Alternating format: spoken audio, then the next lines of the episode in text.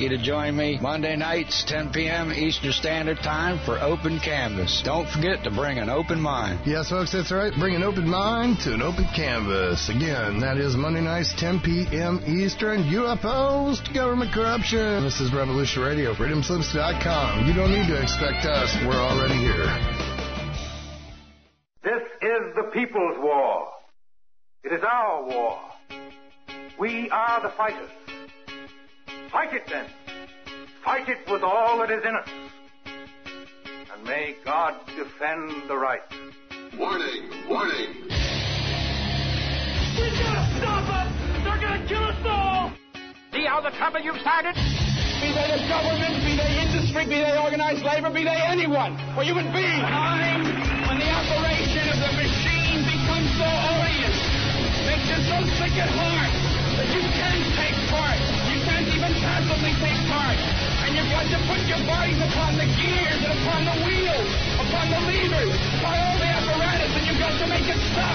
And you've got to indicate to the people who run it, to the people who own it, that unless you're free, the machine will be prevented from working at all. Revolution Radio at freedomslips.com, the #1 listener-supported talk radio station, throwing ourselves upon the gears of the machine. Revolution Radio, where information never sleeps. You called down the thunder, well now you got it. Right, you tell them I'm coming, and hell's coming with me, you hear? Hell's coming with me! Revolution Radio.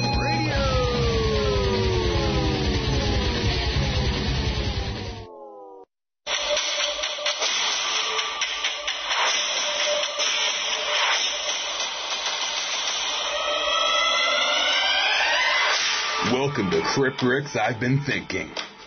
What's this show all about? Well, it's all in the title. He enjoys interviewing people about issues that he finds interesting and which cause him to sit back and think. Cryptocurrency, true crime, natural law, the occult. No topic is off limits here. He has always enjoyed when people give their points of view or thoughts on different topics that they have researched, and what makes it all great is that it's their unique take on what is being discussed. For that reason alone, it makes it interesting to him. So take that walk down to his crypt, make yourself comfortable, and just maybe he will be discussing a topic that you have been thinking about. Here's your host, Crypt Rick.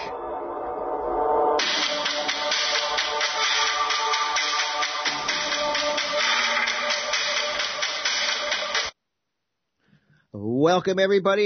You are here another Monday evening, another episode of Crypt Rick's I've Been Thinking. Just want to welcome you all to the Crypt for one more show. Hope you guys had a great weekend. I know I did. The weather was great. And I like to give my quick little weather updates every beginning of every show. And today was a wild day, weather-wise. It was the amount of, I don't even know how to describe the weather that was going on. I can only describe it as the clouds were so bad and the lightning that, and I have pictures that I did take, and I'm definitely going to show them on my YouTube channel, but it was like bumper cars going up in the sky, like white clouds and these great big white clouds and these big dark clouds. And I know it sounds crazy the way to describe it, but it's the only way they were like running into each other. And then the lightning would go, and it was my, like, that's a good reason, just to let you guys know that today I did have a guest lined up, and I had to reschedule just because my power right now and my internet is up and down. It's been doing it all day. I've lost power a couple times. My Wi-Fi, my internet, all in general has been doing some really strange things. So I just thought I'll put a pre-recorded show on for this evening. It's a great interview that I do have lined up with somebody that a lot of you already know, with Russ Tanner. We talked about, we covered Mercury, we're talking about geoengineering in this interview, and the funny thing about this interview is that this was the interview that I was scheduled to have on my YouTube channel, and before it even got to play, it was still in the premiere stage. It was just set up to premiere the next day, and within 2 hours of setting up that premiere, they did yank that video off. Like, I didn't even get to premiere, I never got to show it, so I figured this was a great place to actually play this interview. I think there's a lot of great information in there that Russ and I talk about, and I thought what a great place to actually play it and actually get it heard, because I was really upset that they wouldn't even let it premiere. And it was, I've talked to a lot of creators on YouTube and that, and they've never heard of a premiere getting pulled down. definitely after a video gets uploaded or, you know, even a year later, people are getting strikes and their videos are pulled down, but never during a premiere. So I found that really interesting when that happened to me. So I figured, hey, you know, reschedule my guest just to be safe. I don't want it to, you know, in case my internet goes out. I do apologize, guys, if anything happens and something goes and happens and I lose my internet. I'm hoping that's going to stay stable for the next couple hours anyways, and then I can play this interview and hope you guys enjoy it. Before I do, I just want to let everyone know I do at the beginning of every show that you guys are what make it happen here at Revolution Radio. It is listener-supported, and that is so important because it's you guys through your donations that are keeping freedom alive, freedom of speech alive, and they are definitely on the attack, pulling stuff down as they did this video that I did with Russ Tanner. This interview was yanked before it even got played. So they are definitely trying to silence people who are talking about important topics and covering topics that other platforms don't want to hear and don't want you to play, I should say, or have people hear. So what a great thing, I think, to support when you're supporting freedom and freedom of speech and getting the word out with a lot of great content creators here at Revolution Radio. A lot of great people doing great shows, interviewing great people, and covering a lot of important topics. So I think that's a great thing to support. You can do it many ways. If you cryptocurrency is your thing, they got Bitcoin, Bitcoin Cash, Ethereum. Also, so always let people know that if you like Patreon, you can do it that way. Do pick an amount that you want to donate. Comes out every month. And that's also an amazing way to support Revolution Radio and all that goes on here. And don't forget to check out the store. Lots of great merchandise in there. I always like to guide people there. There's T-shirts. There's coffee mugs that the Mad Painter's designed for a lot of the hosts. And it's amazing. So, I mean, what a great way to show support by getting a cup or a shirt and letting people know about Revolution Radio.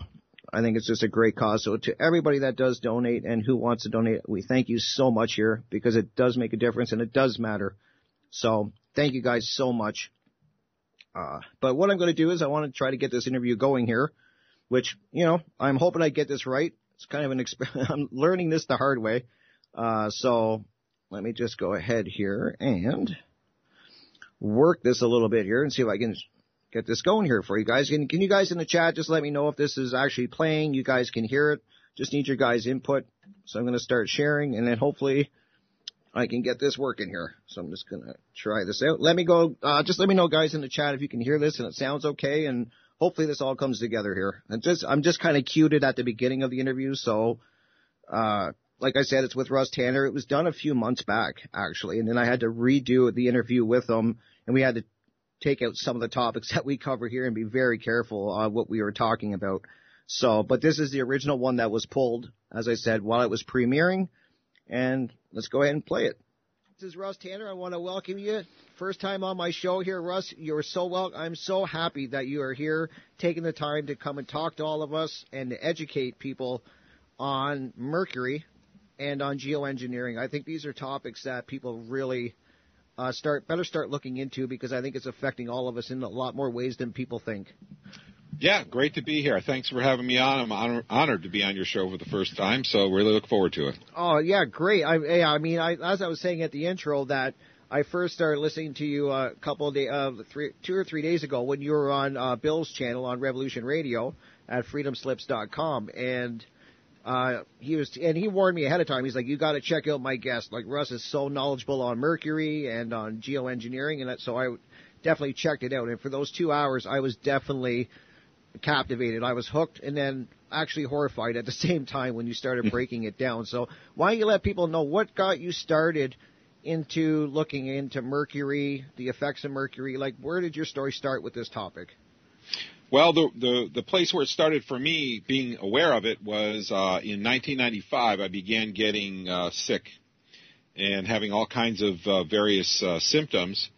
And as time progressed to 2005, as we got closer to 2000. So from 1995 to 2000, I just got sicker and sicker. I didn't know what was going on with me.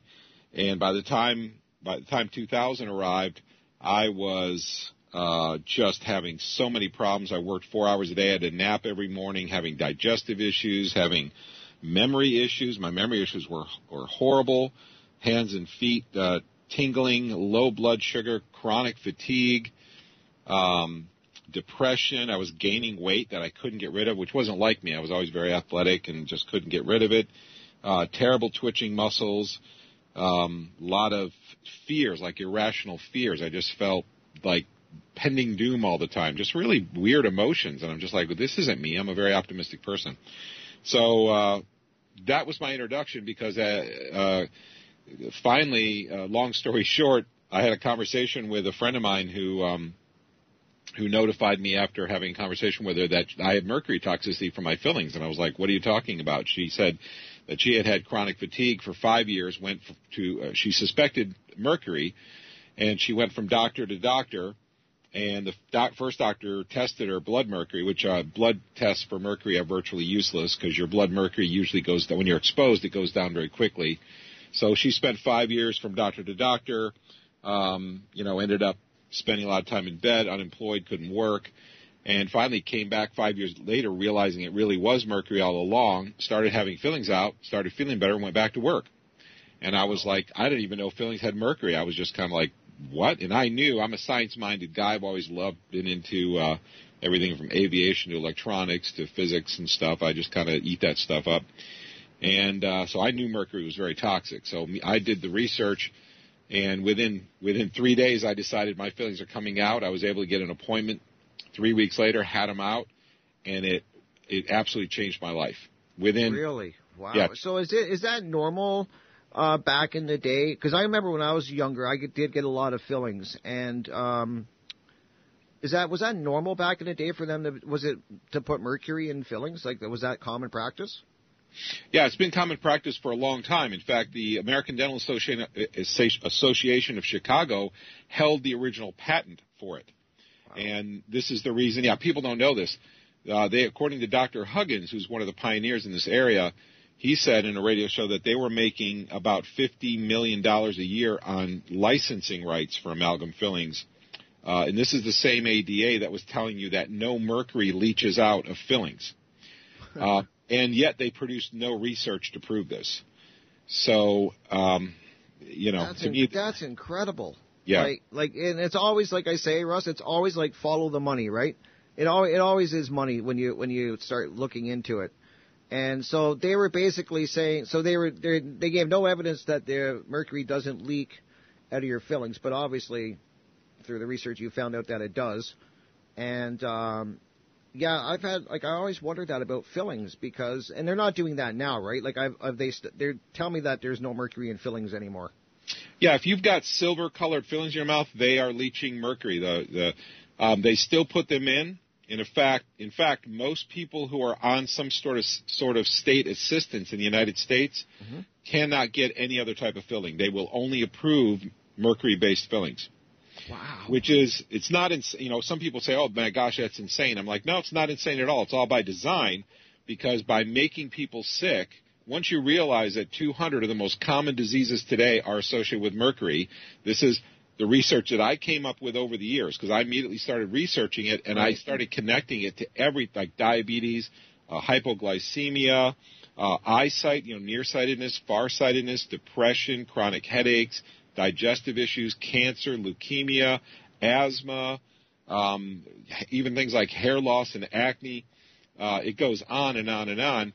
You start realizing that the pharmaceutical industry is making hundreds of billions of dollars treating and managing these diseases year after year. So to me, it's no mistake at all. This is Machiavellianism, which is a business model that says create a problem and then profit from the solution. So it's not crazy the way I look at it.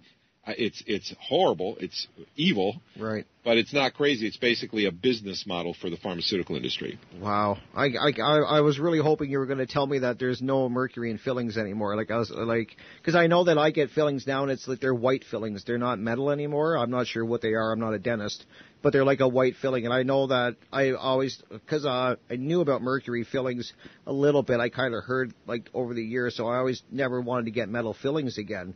What about, I remember on the show when you were talking to Bill, and it made my ears perk up, what about dentures and stuff like that? And the reason that I ask you this, Russ, is because my mom and dad just recently got dentures, and I remember you talking to Bill about that on his show, and what's going on with dentures, because I know a lot of people are probably saying there's no silver fillings in dentures, there can't be mercury in that.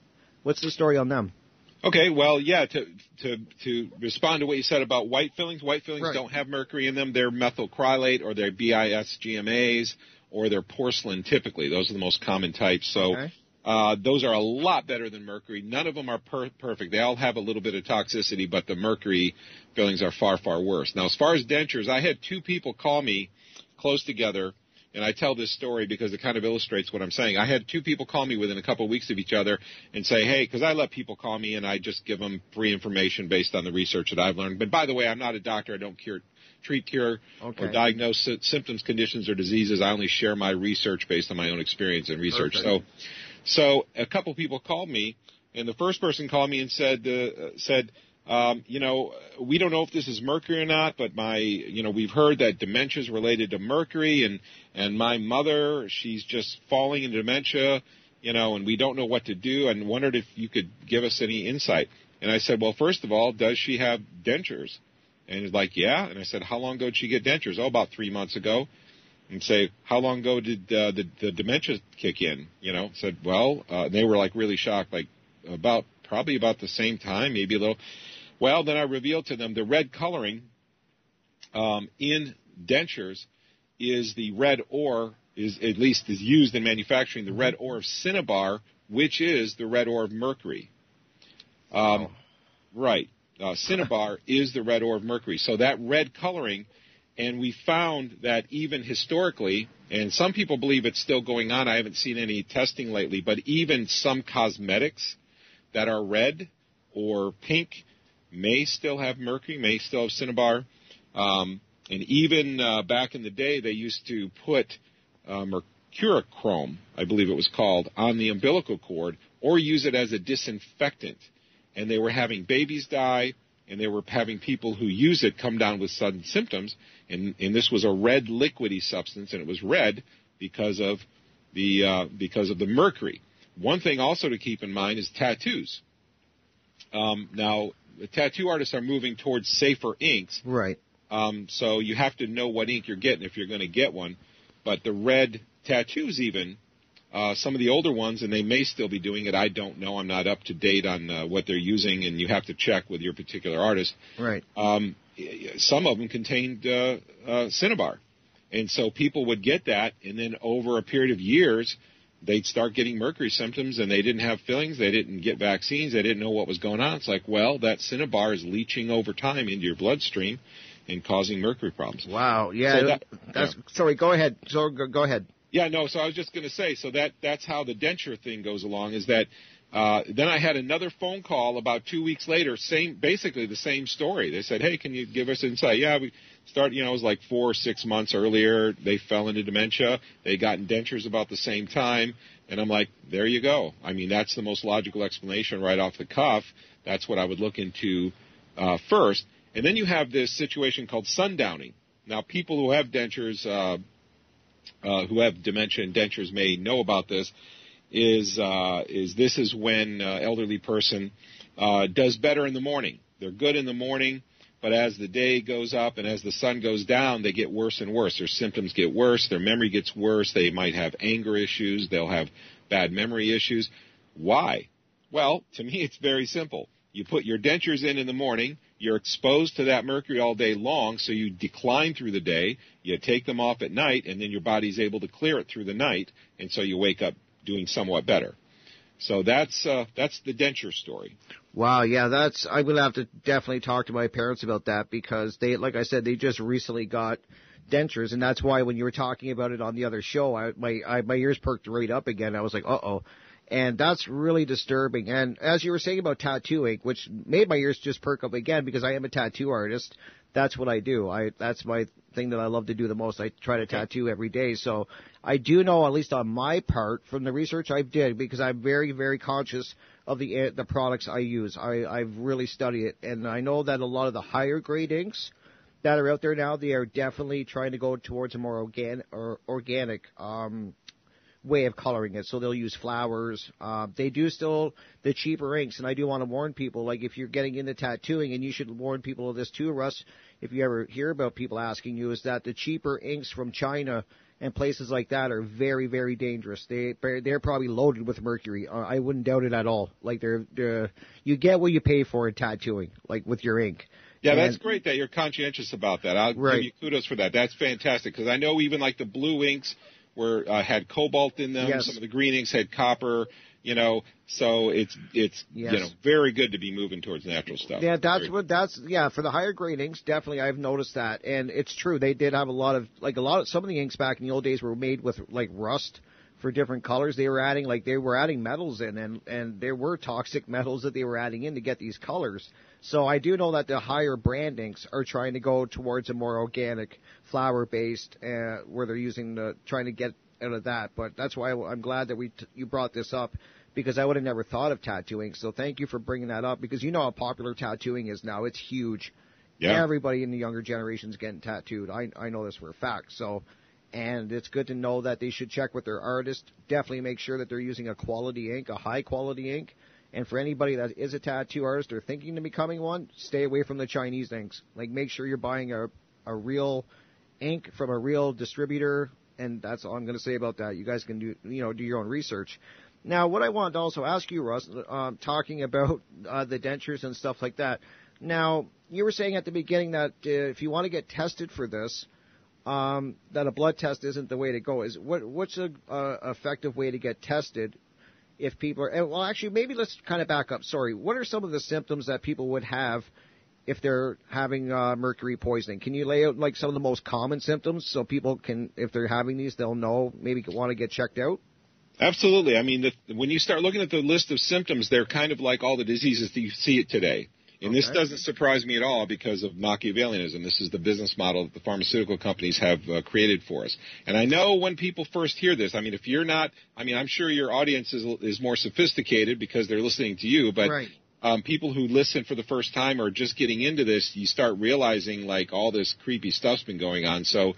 But basically, you find out that so many diseases today, we're talking about hypothyroidism, we're talking about depression, we're talking about hyperactivity, because I can get into this too, you know, how it affects the catechol O-methyltransferase, the breakdown of enzymes in your body, the breakdown of your adrenaline, high estrogen or estrogenic cancers can be caused by that, leukemia. Asthma, that's why, I mean, asthma right now with the chemtrails that are being sprayed like crazy, which have been shown to have mercury in them as well as a carrier. We have childhood, asthma is now one of the top 3 childhood diseases. Non-smoking children getting asthma. Why would this be? Well, we know that asthma causes lung inflammation that is essentially diagnosed as asthma. So we have our answer right there. Arterial sclerosis, we have ALS. Wow. It blocks the action of vitamin C, so it can cause long-term circulatory issues. Autism. I had a lot of, you know, when you look at autism spectrum, where you have digestive disorders, you have fits of anger, you have hyperactivity, you have memory issues all going together. Those are all things that I had, and those are all things that went away after my fillings went out, and they're things that are trying to come back after chemtrails started, which is why I first started looking into mercury and chemtrails. But that's another subject. Yeah, definitely. Got to check it. Yeah, we'll touch on that for sure. Go ahead. Sure. Easy bruising, bruxism. Do you grind your teeth at night? I mean, I was grinding my teeth like crazy. The night my fillings came out, the next day it stopped. I was grinding my teeth so bad that I would wake up with blood in my mouth. Wow. And that's why I got in the conversation with my friend Amy, who told me, because I was grinding so hard, I actually think I knocked a tooth out of position. It was about 2 millimeters out of position, and my teeth had always been perfect all my life. And I woke up one day, and I'm like, what happened to this tooth? Mm-hmm. And she says, and I don't know that it was the bruxism or not that did it, but I guess it might have been. But she said, do you have a filling in that tooth? And I'm like, yeah. She goes, your body's rejecting the mercury, and it makes your teeth shift. I'm like, really? Ringing in the ears, chronic fatigue, shifted circadian rhythm. Are you a night owl? This was me. I wouldn't go to get sleepy till 4 to 7 in the morning. Okay. Thankfully, I worked in theater. So I was, you know, I didn't go to work till 3 in the afternoon, and I wouldn't get off work till, you know, 11 or midnight. Right. So it worked for me. I'd be up till 4 in the morning or 7 in the morning. But when I got the mercury out, my circadian rhythm, my sleep pattern changed right back to going to sleep at 10, getting up at like 5 or 6 in the morning. And it was like a complete change for me because I'd been like that most of my life or much of my life. So bowel problems, eye problems, near farsightedness, hypothyroidism, like I said, memory loss. It really devastates the whole body, doesn't it? And that's what's the scary thing about this. And I remember during the interview I got Bill to ask you what about arthritis, because as I said during I kind of got Bill to ask you during the show that I have a disease called ankylosing spondylitis, which I got when I was about 16 years old, which is really causing a lot of trouble in my body. And you were just like, yeah, it's, you know, that could be attributed to mercury too, or it's definitely not helping the situation. Well, yeah, I mean, it is in some books. I believe the book that I have, it is attributed directly to mercury toxicity. Wow. ALS, amyotrophic lateral sclerosis as well. So, I mean, this is the thing that's hard for people to believe, is that when you research this, when I started researching this, which I did right after I found out I had mercury toxicity. I mean, I went hardcore research. I read a book in the next 2 days. I read a book cover to cover about mercury, and then I just kept going. And as I compiled information, I started realizing that most of the major diseases we have in the world today can be associated with mercury. And I've heard more and more stories as I've collected information, spoken to people, that more and more people had gotten over their diseases after they're having their fillings removed or detoxing mercury. And wow. I was just like, oh my gosh. And most of this mercury is coming from vaccines or amalgam fillings. So why would you put the world's most toxic, non-radioactive metal into somebody's body? Why would you inject it, bypassing the largest, most potent part of your immune system, which is your gut? That's what your gut is there for. You eat food, and your immune system fires up. You get antibody triggering. You get your body identifying. You know that your gut is where the largest part of your immune system is. Why we're going to bypass that, inject it in your body, and they say they use it as a preservative, but it's like of all the hundreds of things you could use as a vaccine preservative. Why would you use the absolute worst thing that you could possibly think of? That's not science. There's no scientist who doesn't understand how toxic mercury is. And yet the public has been brainwashed into thinking it is either an accident that they did this or they didn't know better. It's not possible that they didn't know better. The toxicity of mercury has been known for centuries. So, right.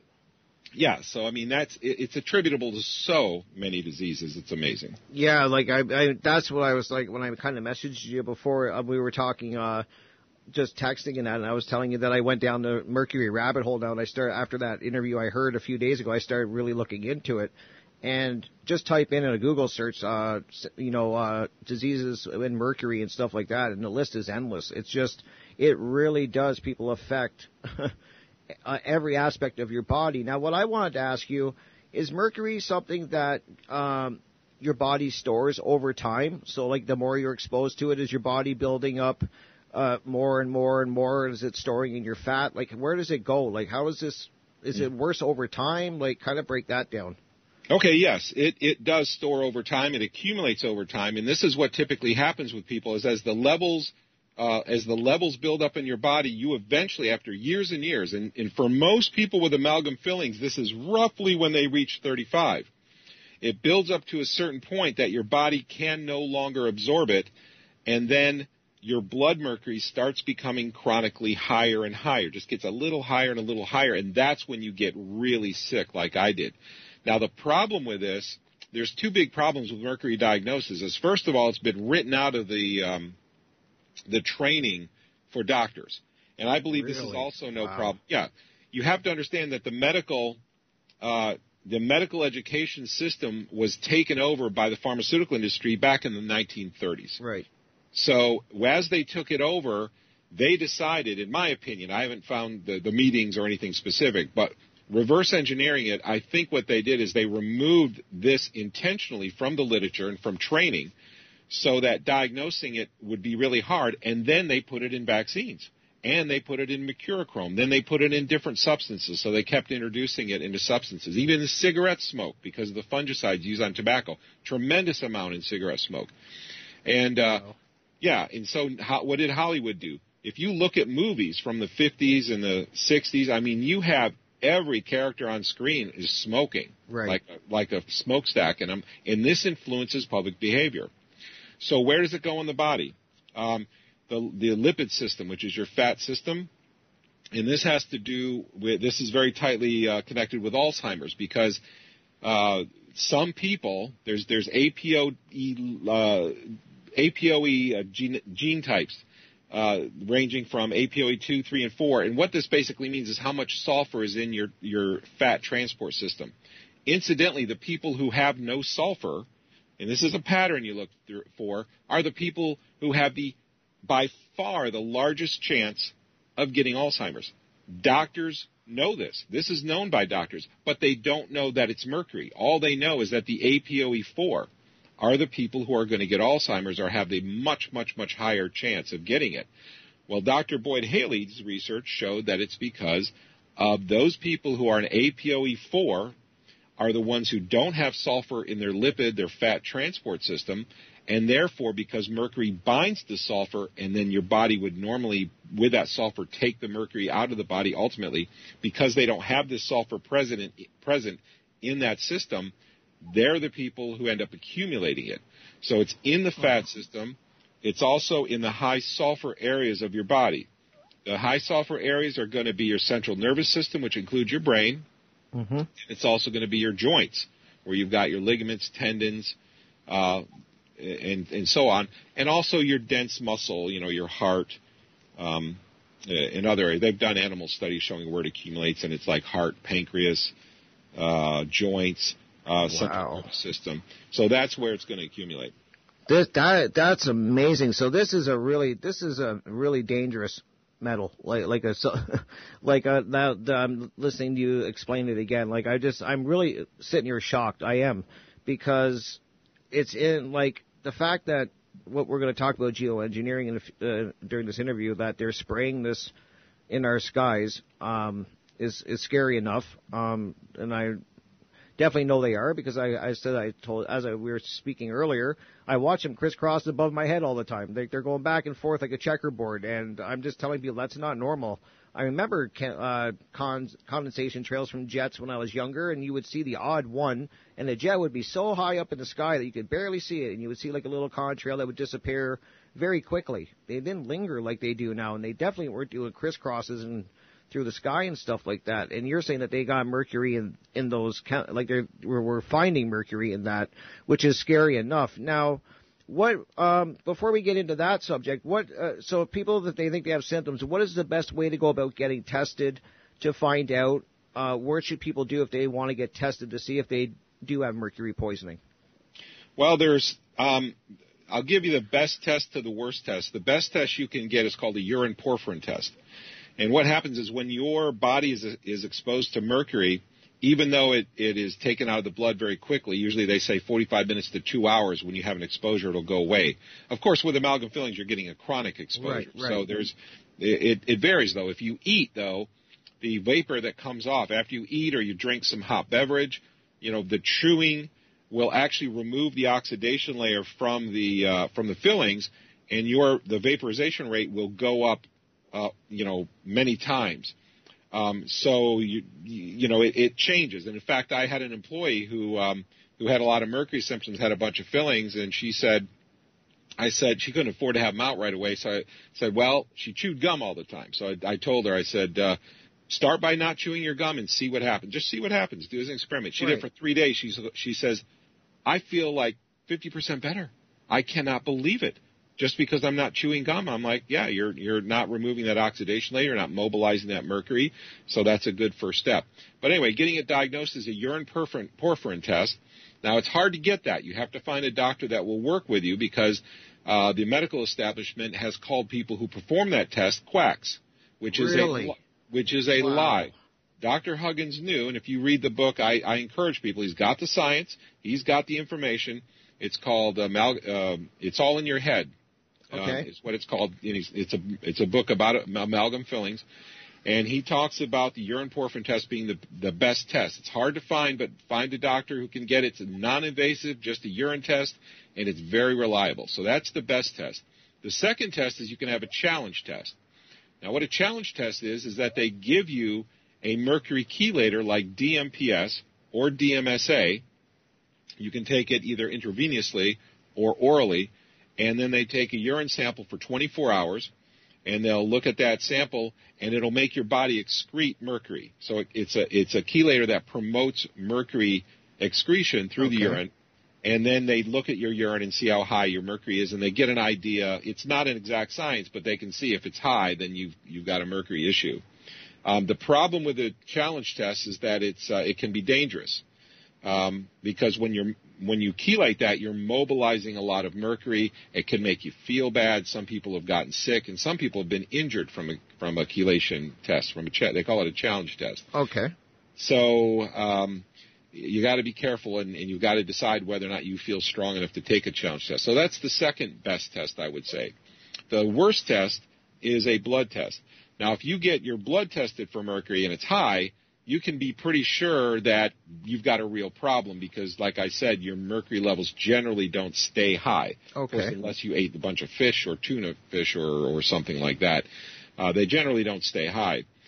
So that's the least reliable way, and it doesn't help. But what you can do is if you do get a blood test, you can look for other fingerprints of mercury presence. For instance, if you have a combination of other metal combinations in your blood, like, for instance, if you had high calcium and you have low zinc, that combination gives you a clue that there might be the presence of mercury in your body. And that's because mercury chelates away the zinc, and it also blocks magnesium metabolism. And because your magnesium metabolism is blocked, your body cannot use calcium because magnesium is required for calcium, and so your calcium levels will rise. So you can look for fingerprints in your blood to get an idea that you might have mercury toxicity, but that overall is really the least reliable test. All right, perfect. Thank you for explaining that, because I'm sure that people listening now are going to be – I know I'm going to go find a test.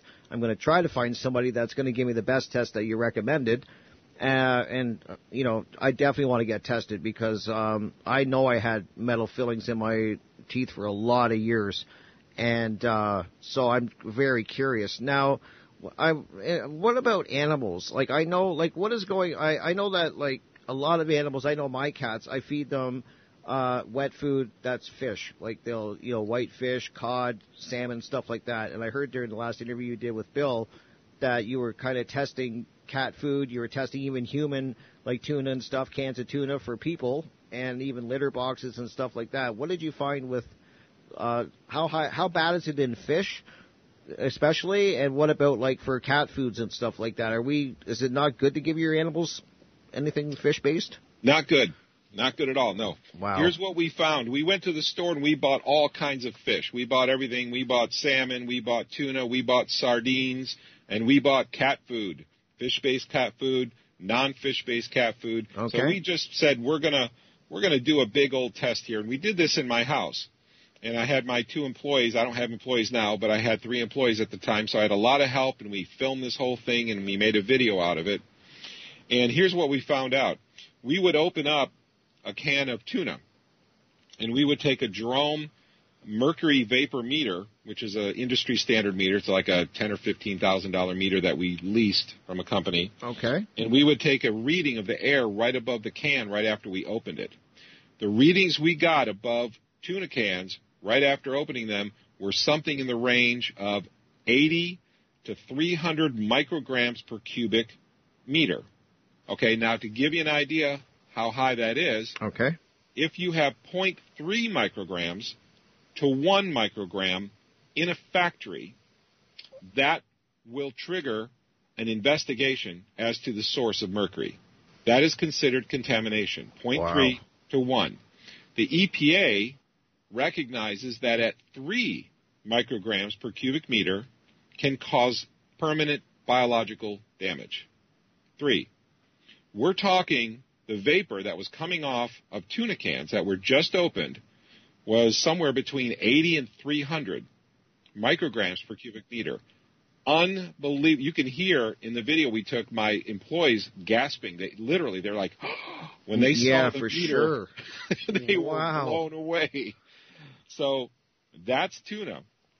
We then took tests of salmon. Now, salmon was lower. We had salmon. I don't remember the exact numbers, but I think we were between 30 and 80 to 30 to 100, something like that. It was lower than tuna. Tuna was the highest. Right. But we still had readings that were an order of magnitude higher than what would trigger an investigation in a factory or even shut a factory down. I think it's 3.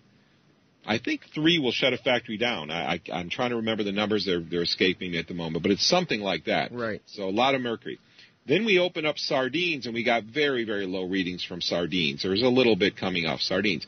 But talking about animals, we said we bought fish food, cat food. Right, right. Fish-based cat food. We opened that up. We got 10s, you know, somewhere in the 10s, somewhere in the, like, I don't remember, it was 15 to 40 or something like that. Coming off cat food right after the can was opened.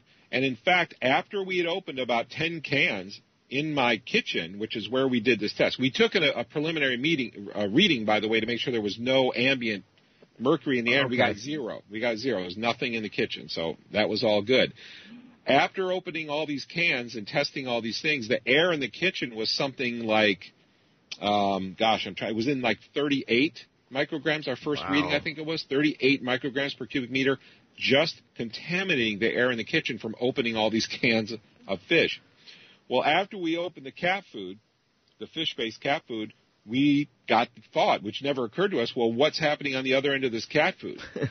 So we went to the litter box, and this was my business partner. I share a house with my business partner. We went to her room where she has the litter box in her area there of the house, and we took a reading off the litter box, and there was something like a few tens, you know, I don't remember the numbers, but it was somewhere between like 20 and 100 micrograms per cubic meter coming out of the litter box. Wow. So immediately we threw the fish-based flat work. You know, this is not good for your animals. So if you have a cat, we always hear about cats. My business partner is a cat lover. So, Me too. Yeah, cats are cool. So, you know, cats being lazy or, that's what mercury does. Mercury can cause chronic fatigue, and maybe that's part of the reason. So, yeah, it was a big revelation for us. Yeah, that I like I said, when we were talking about that in the last interview, when you brought up cat food, I was like, oh no, that's all my cats eat. So I'm already consciously, just after a few days of listening to you about this, I'm starting to give them like chicken or something. Like I'm trying to switch them over, trick them a little to get them off as much fish as I can. And I definitely I'm not a big fish eater myself, so I'm not too worried about the fish part of it, but I do know I've heard for years how bad fish is, and don't eat too much of it. You know, back when I was growing up, and I'm sure when you were too, they were always saying, eat as much fish as you can, it's great for you. And now even people are saying, don't eat too much fish. Like they just publicly even say that now. Is there other foods that you found were really high in mercury? Like, or is it just mostly fish stuff, or what's some other foods that maybe? It was mostly fish stuff. We did test some other foods. We tested like cold cuts. I mean, we had this, you know, this $15,000 meter, so we're like, well, let's test. We tested jeans. We tested cotton shirts. We tested Q-tips. We just tested everything. Everything was pretty clean. The only weird thing we found was there was a tomato. There's these small tomato things in oil that we got at the store that was in the olive bar or something. Right. And they actually had some mercury coming off of them. It was something like between 7 and 15 micrograms or something. So we were kind of like, oh, that's weird. And I noticed after I had those, because I really liked them, that I wouldn't feel too good after. And I started noticing this pattern. And so I'm like, you know, let's test these little things. And it's like there's some mercury vapor coming off of these. Wow. Yeah, but that's other than incredible. Yeah, it really is. I mean, we were all just blown away. So it affected. So we made a video on it. We put it online. It's on YouTube. It's on our one of our websites. And and the other thing was cigarette smoke with a tremendous amount. And why? Because they spray mercury-based fungicides, you know, on tobacco. So, you know, you get a lot of mercury there as well. So people got to know what they're doing. Oh, definitely. It's incredible. Like, and especially that it's affecting fish the worst. is really surprising too. Because I would think that maybe like it would be like in beef and stuff like that, right? Because they're you think it would be high because they're if they're spraying the chemtrails and that, it is getting in the grass and it's getting on everything. And so I'm wondering if eventually beef is going to start getting really high over time. Like, I don't know. I'm just saying, like, I'm just always wondering that. Now you got me worried about mercury and everything. Like, I'm just like, when you hear about it and you see all the list of ailments that come along with it, if you're toxic, it's really alarming. And you start to really question everything that you're eating and that you're breathing. And you're just kind of like a shock period I'm going through right now. What are ways, and I know you're not a doctor, so I know you can't tell people what to do, but what are some ways, if somebody is mercury toxic, is there things that people can do or herbs they can take, anything like that, to try to get it out of their system? Yeah, absolutely. There's a lot you can do to get it out of your system. The big key with mercury detox is, and by the way, I just want to say about our testing of meats and stuff is that we did all this testing before chemtrails began being sprayed in our area. Okay, big deal. That's a big deal. Yep. Yeah. So, and the other thing is that we believe we hypothesize, I should say, we don't know for sure, but we believe the type of mercury that might be in chemtrails might be an organic type of mercury, which this meter doesn't pick up anyway. Okay. So, mercury testing, you can have an organic or elemental mercury. Not all meters can pick up both, so you have to do. So it's a little more complicated. So, but there's a lot you can do to get rid of it, and one of the keys to getting rid of it is sulfur. Sulfur binds very strongly to mercury, and so you can use sulfur substances to remove it as long as they're the right kind of molecule. Now 99% of the things that I recommend and that I use myself are natural. You can use herbs, you can use other foods to take it out. But I'll start with the artificial. The only artificial thing that I like, and it's very rare I actually like artificial things, but DMSA, oral DMSA, was actually working very well with mothers who were detoxing their autistic children. Now, I knew of these people online. I had contact and been in groups with people who had used DMSA, and their children were recovering from autism. And this was going on for a few years, and what that showed us was that autism was related to mercury. Well, this is something I already felt very strongly about, not only because of the medical literature, but my own symptoms of memory loss, hyperactivity, all of my symptoms of depression, all of my even the emotional symptoms, just made me your mind just spins. You can't think, you can't focus. So I kind of already suspected that myself. So DMSA was one thing, and of course that parents were using on their kids, having really great results. It seemed like something. It's got a couple sulfur binding sites that carry mercury out of the body through the liver. Gets dumped in your colon, and they were having good luck with that, and that was a great thing. So what did the FDA do? The FDA made it so you can no longer get oral DMSA unless you have a doctor prescribe it to you. It used to be over the counter. Wow. But it was about 5 years ago, roughly, give or take, that the FDA put out a letter, and they said you can't sell it anymore. So anyway, DMSA, if you can get it from your doctor, is the only artificial thing that I would consider using. The other things that you can use is, for instance, natural things like zinc. Now, zinc is actually used to, you can take a zinc supplement. Zinc is actually used in mercury remediation. So when if you have a mercury spill in your house or your workplace and you have a company come in to clean it up, they'll usually use a zinc powder because it binds real strong to the mercury. Okay. Well, likewise, if you take zinc supplementation, it's believed to actually move it out of your body. One of the keys when you're actually getting mercury out of the body is one of the primary pathways is through the liver. The liver dumps it through the bile ducts, and it goes into the intestines. The problem with that, that's good. You want it out. It's going out through your bile, out of your liver, so that's good. The problem is your intestines will reabsorb a large portion of it, so you want to prevent the reabsorption. What we use for that is algin. Algin is a non-digestible polysaccharide from brown seaweed. It's an extract. It's used very much in foods as a thickener. It's very safe. It doesn't go into your bloodstream. It actually stays in your intestines, and it has an affinity for mercury and also for barium, also for strontium, and also for uranium. So it's actually a really great detox supplement for some of these exotic metals to keep them from going back in your body, being reabsorbed when you're in the process of a detox. And a lot of people who've used algin actually have come back to me and said, this is amazing. I can actually feel the difference when I take it. Well, yeah, that's great because it's prohibiting that reuptake, you know, that redistribution in your body while you're detoxing. So let me see what else I can come up with here. Selenium. Now, zinc is depleted by mercury. Now, zinc is important for your immune system, and it's important for your skin and for your heart. So when you have chronic low selenium, or excuse me, I'm confusing the two. Zinc is important for your reproductive system and for your immune system. Okay. Now, mercury binds to zinc in your body, and even if you're eating a good diet, if you're mercury toxic or exposed to mercury or you're breathing chemtrails laden with mercury, you can have low zinc. But likewise, when you actually have zinc or some other metal in your diet that's high in zinc, it can help you get rid of mercury. It can help in that process. Another thing that can help in that process is selenium, because mercury also has affinity to bind with selenium. Selenium is really good for your, important for your heart and other body systems as well. And if you have chronic low selenium, you can end up having heart problems and so on and so forth. Vitamin C is really good to protect yourself during detox.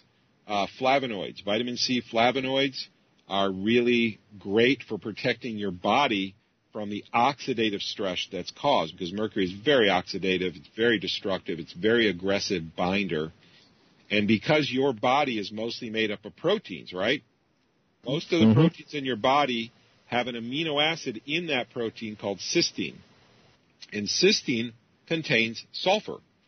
And sulfur is bound to by mercury. So what happens is mercury will bind to that cysteine that's in a protein. Then your immune system will see that protein as non-self and attack it. And that's how you can start to have autoimmune reactions from mercury.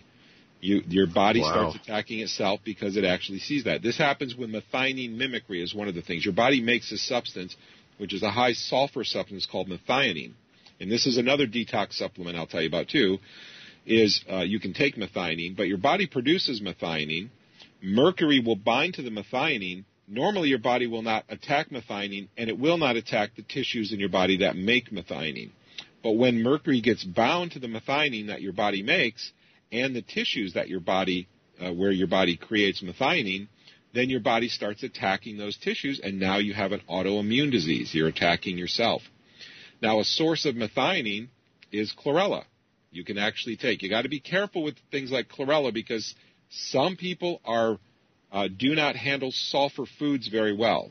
Right, and it can make you very sick. So, but other people handle it very well. Now, I work with sulfur very well. So when I initially detoxed, and this is when I didn't know much. This is right after my fillings were out. I'd only known about mercury and fillings for about 3 weeks. So what I did is I detoxed using protein powder that has high cysteine in it, because I wanted that cysteine with that sulfur to pull the mercury out, and chlorella. Those are the two primary things that I detoxed with, and, of course, algin. And that actually worked very well for me. So the methionine that is in chlorella can supplement your body's own methionine and help pull it out of your body as well. The other thing I would do is take vitamin E. And vitamin E and selenium should be taken together because they're synergistic. They actually need each other in order to be effective in the body. Right. So vitamin E, unlike vitamin C, vitamin E is very good at protecting the brain from oxidative stress. So when you're detoxing mercury, make sure you've got lots of vitamin E, plenty of selenium. Don't overdo the selenium. Just make sure you're getting a good balanced amount to protect your brain and your central nervous system from the side effects as well. Another thing is magnesium. Now, you'll see if you go on Facebook, you'll see all kinds of groups that are formed. They're called magnesium advocacy groups. You know, they're like people are having so many of their problems, whether digestive problems, emotional problems, sleep problems, stress problems, muscular problems, teeth problems, bone problems that are being solved by supplementing magnesium. And you might ask yourself, why does everybody need all this magnesium? Right, I was going to ask that. Right, why wasn't this happening 20 years ago? You know, why is all of a sudden everybody's magnesium deficient? It's because, in my opinion, that they're breathing mercury-laden chemtrails. And when you get that mercury exposure, it blocks magnesium metabolism. And when you lose that, magnesium is used for so many things in your body, including making adenosine triphosphate, which is ATP, which is your energy molecule. That is your energy molecule. And if you don't have magnesium, you can't make that. Also, low magnesium, you'll have a host of problems. You can have chronic headaches. You can have muscular problems. You can have digestive problems. You have energy problems. You have sleep problems.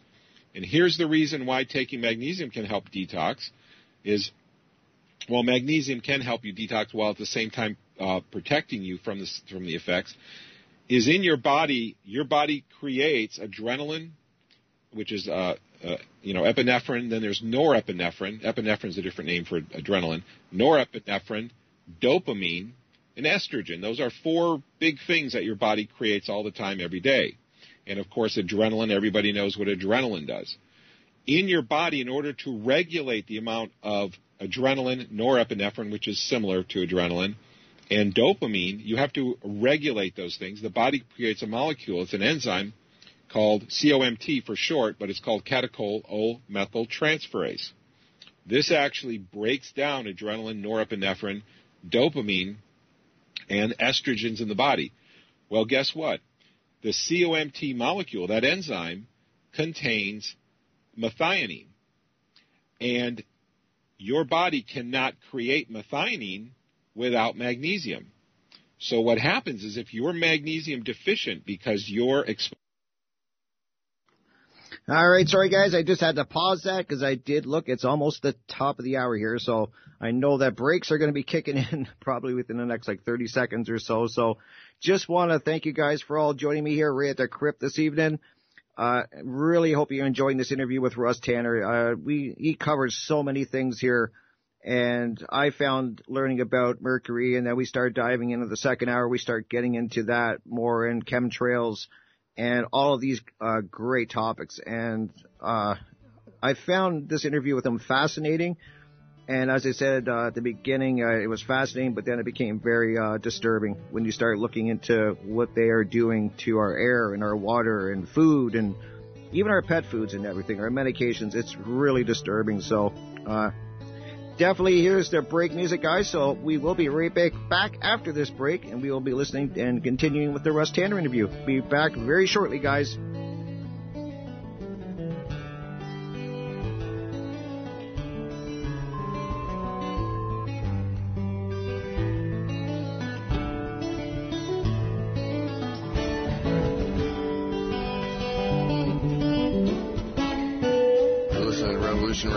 Freedomslips.com. We'll be right back after this message.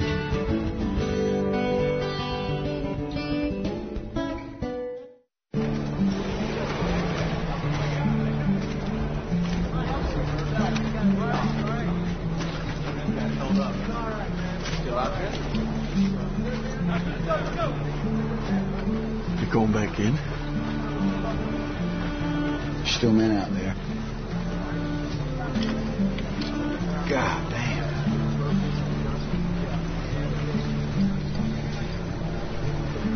When I go home, people ask me, hey, Hoot, why do you do it, man? Why? Some kind of war junkie? I won't say a goddamn word. Why?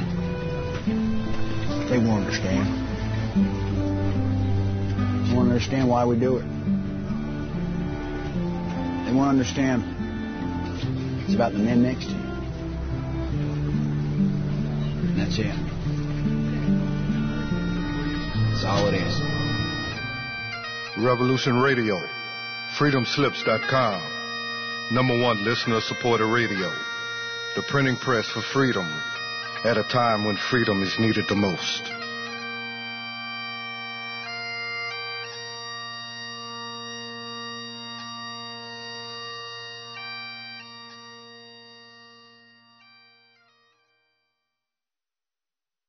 I am Bill Johnson. Some consider my efforts to be an underground law school. I am not an attorney, and I do not give legal advice. I teach. That's lawful and legal. Consider yourself served. You are to appear Wednesday nights, 10 p.m. Eastern, Studio A. My forte? Foreclosure and contract law. Grab your legal pad and pen. Learn a broad spectrum of law, spanning administrative, criminal, family, tort, and federal law. Fools and losers cling to old cases. I dissect and comment on the latest rulings that control the courts. Don't be a loser. And if you don't appear, you will be held in contempt. I will defend myself against their tyranny. Number 3 is my radio broadcast. I'm squarely in front of the public all the time, and they all know what's going on. Well, we are opposed around the world by a monolithic and ruthless conspiracy that relies primarily on expanding its sphere of influence. Hello, my name is John Wayne, and I do a broadcast here at Freedomslips.com, Revolution.radio, called The Unequivocal Truth, STEPCON 1. Freedom and fear are at war. And folks, I assure you, we are in Defense Condition 1, as we journey perilously through this paradigm that we currently reside in. And I ask that you join me every Saturday, 8 to 10 p.m. Eastern Standard Time for The Unequivocal Truth, DEFCON 1. We'll never surrender.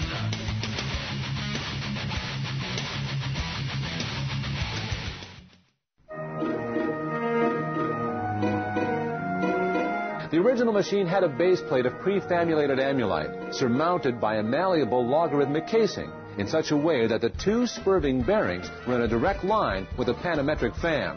The lineup consisted simply of 6 hydrocopic marzal vanes, so fitted to the ambifacient lunar wane shaft that side fumbling was effectively prevented. The main winding was of the normal Lotus O deltoid type, placed in panendermic semi-boloid slots of the stator, every 7th conductor being connected by a non-reversible tremie pipe to the differential girdle spring on the up end of the grammeters. Thank you for listening to Revolution Radio, taking the confusion out of transmutated lunar girdle springs for 4 years and running. Revolution Radio, the #1 listener-supported alternative media radio on the planet.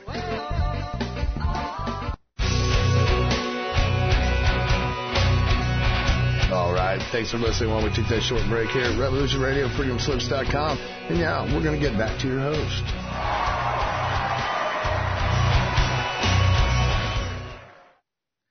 Well, welcome back, everybody. Hope you guys had yourselves a great break. I know I did. Got up and did a little stretching. So, just want to thank you all once again for being here. Welcome to the Crypt. I really appreciate everyone that listens. I really do. You guys are amazing. Amazing chat. Love to talk to you in the chat room. So, we are definitely listening right now to the interview with Russ Tanner. I did this one a couple months back, probably a few months back, and this is definitely the interview that YouTube apparently did not want you guys to hear because, as I said at the beginning, it was pulled in premiere stage. It didn't even make it to one play or anywhere close to it. So I'm not going to talk too much because there is still quite a bit of this interview. I'm hoping I can get through all of it this show. If there's a little bit left, I can definitely play it at the beginning of next week's show for you guys. But I think we might get pretty much 99% of it done. So let's go ahead and fire this up. Hopefully it all works, guys. Let me know if you guys can hear it, and we'll see how things go here. Goes to mercury, your body becomes low methionine. And because there's no methionine available to make the COMT enzyme, you cannot break down adrenaline, norepinephrine, estrogens, or dopamine. So you become hyper, you can't sleep, you have looping thoughts all the time, you have songs that get stuck in your head. Because that's how I was most of my life until my feelings came out, and that stopped. I didn't have looping thoughts. You can be emotional. You can have outbursts of anger. We start seeing some of these autism symptoms from the fact that these the low magnesium prevents the production of catechol O-methyltransferase, which makes your adrenaline, norepinephrine skyrocket along with your dopamine. and estrogens. And then what do you have because you have elevated estrogens is you have an outbreak of estrogen-based cancers. And you also have men who grow breasts. People make fun of that a lot. Sometimes it's like comedians make jokes about it. Well, right. We kind of know the mechanism. It's kind of like mercury. You're mercury toxic. It raises your estrogen levels, and men can become feminized. It can also affect your personality that way as well. So those are some of the things that you can use. There's a couple other things I should mention. I'm sorry I'm talking so long. No, by all means, Russ, this is amazing, and I want to thank you because this is probably one of the most important interviews I've ever did, and I'm just being really honest with you. So continue. I mean, this is really good stuff, and people need to know and hear this. I'm glad. I agree. Mercury is so much more pervasive than people realize, and even after your fillings are removed, back 20 years ago, I know people had their fillings removed, including me, who had miraculous recoveries in their lives. But that doesn't happen today because you get your fillings removed, but you're still being exposed. And I'm still having mercury symptoms. And so I detox mercury every day now because the mercury symptoms I get from chemtrails, because I can taste and smell them in the air, when they get really concentrated, my business partner and I both have a whole resurgence of mercury symptoms. So just because I was lucky enough to have mercury toxicity and know what the symptoms are, I found out that, or I began to hypothesize that chemtrails had mercury because of the symptom set they were creating. There's nothing else that I ever found that has the symptom set as bright, as wide and broad as mercury does. And then it was about 7-8 years later that a geophysicist came out with a study and actually found mercury in chemtrails, and I was vindicated. I said, there you go. I knew it. I knew it had to because of our symptom set. But here's two more supplements, that are really important for mercury detox. Glutathione. Now, glutathione is so important in the body that science in the last 5 years has come out and said that it is so important for your body to produce glutathione that you can almost predict how long somebody will live by how much glutathione their body produces. Really? Yes. Wow. Science magazines have come out with that, and a lot of the science that they print in these mainstream magazines is garbage science. It's lies and propaganda. But that, I believe, is absolutely true, and they were printing that as well. So you can't take regular straight glutathione because about 90% of it will be corrupted in your digestive system. You have to take it. There's a couple ways you can take it, but you can take a substance, and this is what I do. I take reduced glutathione.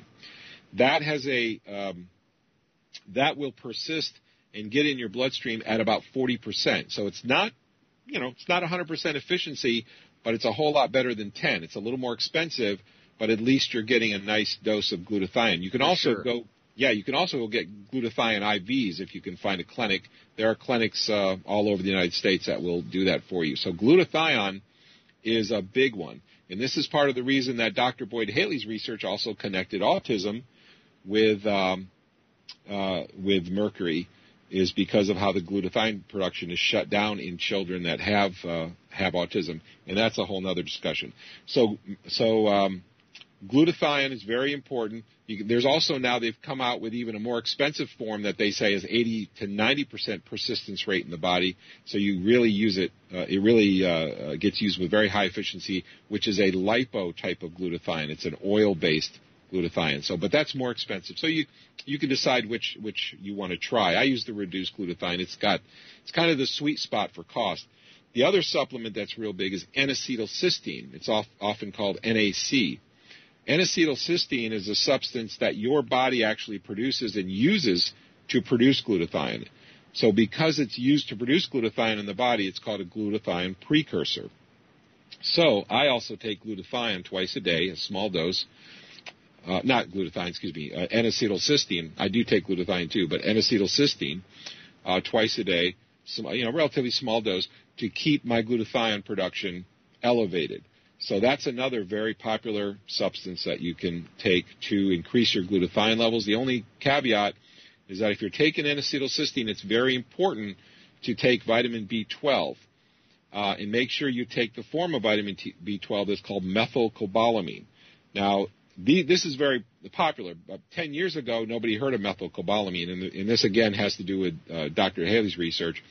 But long story short, methylcobalamin is a more available form of B12. So if you're going to take N-acetylcysteine, make sure you take B12, because that will prevent your homocysteine levels from rising, because a side effect of N-acetylcysteine is to raise homocysteine levels, which is not good for your heart, but taking B12 will allow your body to break that homocysteine levels down.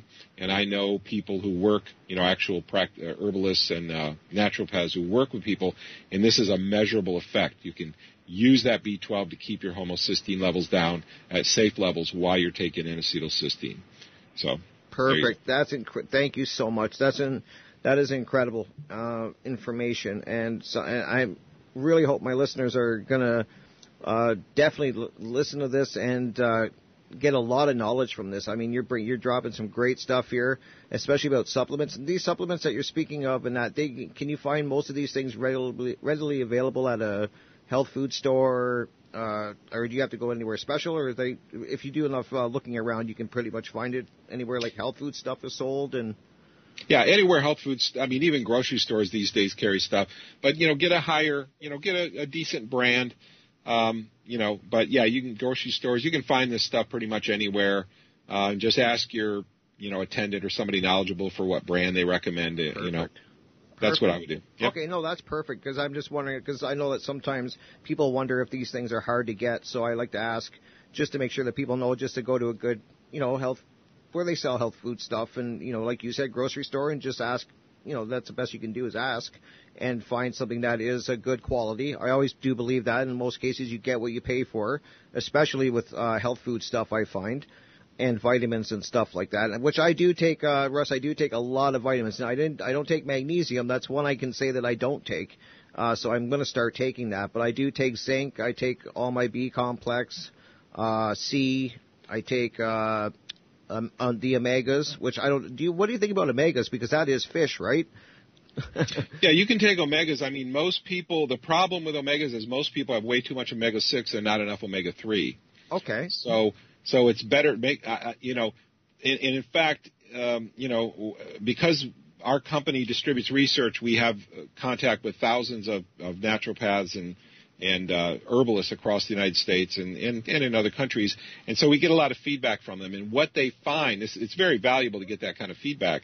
And what we find is that in most cases, people actually say, you don't even really need to supplement omega-6, just supplement omega-3. If you have a decent diet, mm-hmm. You're probably getting enough omega-6, just supplement the 3. But you can do both if you want. But, it tends to be that in the typical diet, people are getting more 6 than they need and not enough 3. Oh, perfect. That's great. Thank you. I will definitely get some omega-3 then, for sure, because I remember when we were talking about the levels of fish going up, I'm thinking to myself, I think, omega, I think fish oil and stuff like that. And I'm like, oh, no, I probably really load myself up with mercury now. So it's good to know that I can take that. Now, thank you for that. That is amazing, talking about mercury. Thank you so much, Russ. Now let's kind of get into, quickly before we wrap up, the chemtrail discussion. Now, I have people that I talk to that definitely believe that this is happening, that they are geoengineering constantly, and they are spraying us with stuff. And then I have people that are flat-out deniers, even if I show them. I'll show them planes above our head spraying constantly. And all summer I can sit there and I have so much footage of them doing this over and over for hours on end, and they still don't believe it. Let people know what's going on above our heads. I just want to get what you let us know. What does your research showed us? Yeah, absolutely. I mean, this is where it started for me, is that I'll tell you my experience. And I just happened, these two subjects I happen to be really well fit for, because I had mercury poisoning, so I learned about it. Right. And I've been into planes, jets, and rockets since I was in elementary school. Oh, perfect. And I'm in my 50s now, so I mean. That was one of my passions, so I was really into that stuff. So I that helped me to recognize what was going on. But what also helped me is that I have a very sensitive sense of taste and smell, and I'm going to say this up front because I've met hundreds of people online who have the same attribute, and people who smell and taste the chemtrails. Because it falls out. As they release them, these particulates will fall. So this is what happened with me, is that in 2005. I lived in Jamestown, New York. It's a mid-sized town in Western New York, beautiful area. And I had an office that overlooked the whole town. And I've watched the sky all my life. I've never, ever seen a trail come out of a jet. I used to collect pictures of jets and rockets since I was in elementary school. I've never, ever seen a picture except at an air show where they actually put an additive in the fuel to do it on purpose. Right. And one day I was sitting there, to make a long story short, I looked out and I saw a huge, well, series of huge plumes. It started with one and then another one and another one. Outside my window, which overlooked, I had a big, I was kind of in, my office was like in a green, like a sunroom, like a solarium room. And within about 20 to 30 minutes later, I started tasting metal in the air really strong. And my sinuses started to burn. I got a headache. My muscles and joints started to hurt. And my thoughts started racing like I did when I had mercury toxicity. I was like, what is going on? And that night, that's when I had three employees.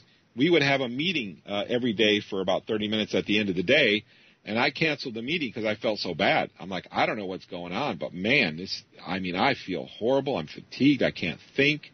I mean, it was really strong. And I noticed over the next couple of days that every time these low-flying planes would leave these huge plumes in the air, that within 20 to 30 minutes, the plume apparently would fall, whatever they were releasing would fall.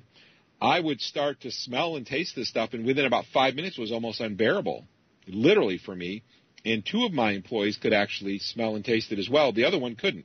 So I'm fully aware that some people just can't taste it and smell it. Right. Other people, it's overwhelming. I've met a lot of them. Other people, they can smell and taste it, but it's not too bad.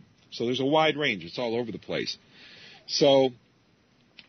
anyway, I could talk for hours on this, but that's when I first came across this and started looking online to see what other people have reported, and I learned about chemtrails, and I'm like, well, they're obviously releasing something because I can see that when they leave these trails overhead, which these engines, I don't make trails. High bypass turbo, the modern high bypass turbofan engines are not capable of making trails. And I know there's a lot of controversy about this, because mainstream media...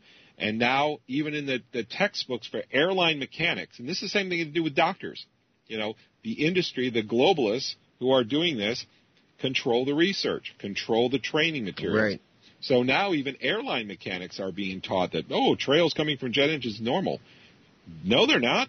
They never have been. Right. I've watched this all my life. I've never seen a picture in my entire life of collecting pictures of jets and rockets. I've never seen a high bypass turbofan create a trail.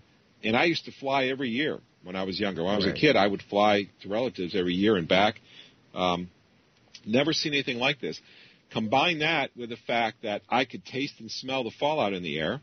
Combine that with the fact that we would get metal. In fact, a USDA crop adjuster named Rosalind Peterson, actually, when she started seeing this activity, she recognized, and she was in California, if I remember correctly, she realized that this was happening, and they were taking constant tests of groundwater, in soil. And she worked for the government. She was a USDA crop loss adjuster. And she noticed that on the days where where she saw this activity in the skies, there was aluminum and other exotic metals that shouldn't be in the ground. And on the days where the skies were clear, they didn't find this stuff on the surface. They would, the surface water and the surface soil tests. And she saw this consistently. So she ended up giving testimony in front of Congress years later about this because of her testing, which was very, very valuable. So... and the thing for people to realize is there's a whole disinformation campaign. And this is a whole other area of propaganda. I mean, there's so much propaganda out in the public, and I watch it, I see it, I know how they work, I know the stories they kind of spin. But one of the stories they spin is when you talk about aluminum in the soil, they say, well, aluminum naturally occurs in the soil. Exactly. So you can't do it. And that is true technically, but the aluminum you find in soils is usually in clay, and it's bound up in a substance called bauxite. Right. That is different than free aluminum. Your plants are typically not going to take up bauxite that's bound, or aluminum that's bound to bauxite in the soil. What began happening is farmers, and I actually have a lot of this stuff on the Global Skywatch website, farmers would start seeing changes in their crops, where their main root system of the crops were getting dwarfed. Their crops were producing smaller leaves, and they were having significantly smaller production from their plants. And so they started testing soils and found elevated aluminum. Now, not talking about bauxite aluminum. I'm talking about free aluminum that should not be there. Right. And the plants were taking the aluminum. So then they were starting to find aluminum in the leaves. They were starting to find aluminum in the trees. And in some areas, and I have people on the giving their testimony who've had trees and tree bark tested, there was so much aluminum in the trees that the trees were either dying and they were breaking in half and just spontaneously, you know, large trees cracking, which they'd never witnessed before. And you could also see burning on the plant's leaves. Anyway, so all these things combined, and there's more, but all these things combined. Plus, we have whistleblowers like Kristen Megan, who actually was threatened to not report the manufacturers who were making the powderized barium and aluminum that were being loaded onto planes, and she was threatened, and she actually became a whistleblower.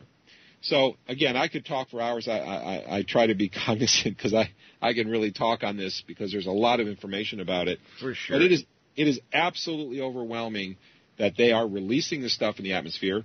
I personally taste it, smell it. I feel the symptoms. In fact, my business partner and I, lives revolve around the plumes. In fact, I'd like to write a song one day. I'm a musician, too, called Living Between the Plumes, because that's what we do. When the plume is in the air, I wear a wet mask. Here's my wet mask, because the air burns my sinuses and the taste is horrific and I get symptoms. And then when the air, after that plume settles down or blows away, the air gets better and I can take my wet mask off. But both my business partner and I, and pretty much everybody, whether they smell it or not, show differences in behavior and symptoms. And I've been in public gatherings before where a plume will hit us really hard. And this is a group of people where very few people smell or taste it, or nobody does, or a family gathering where they barely believe it's even happening, despite, you know, my witnessing about it, or other people. And I will see that we'll get hit with a plume, and everybody will stop talking.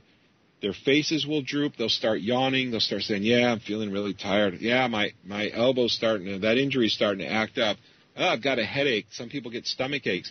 I've seen this for, you know, over a decade and a half now.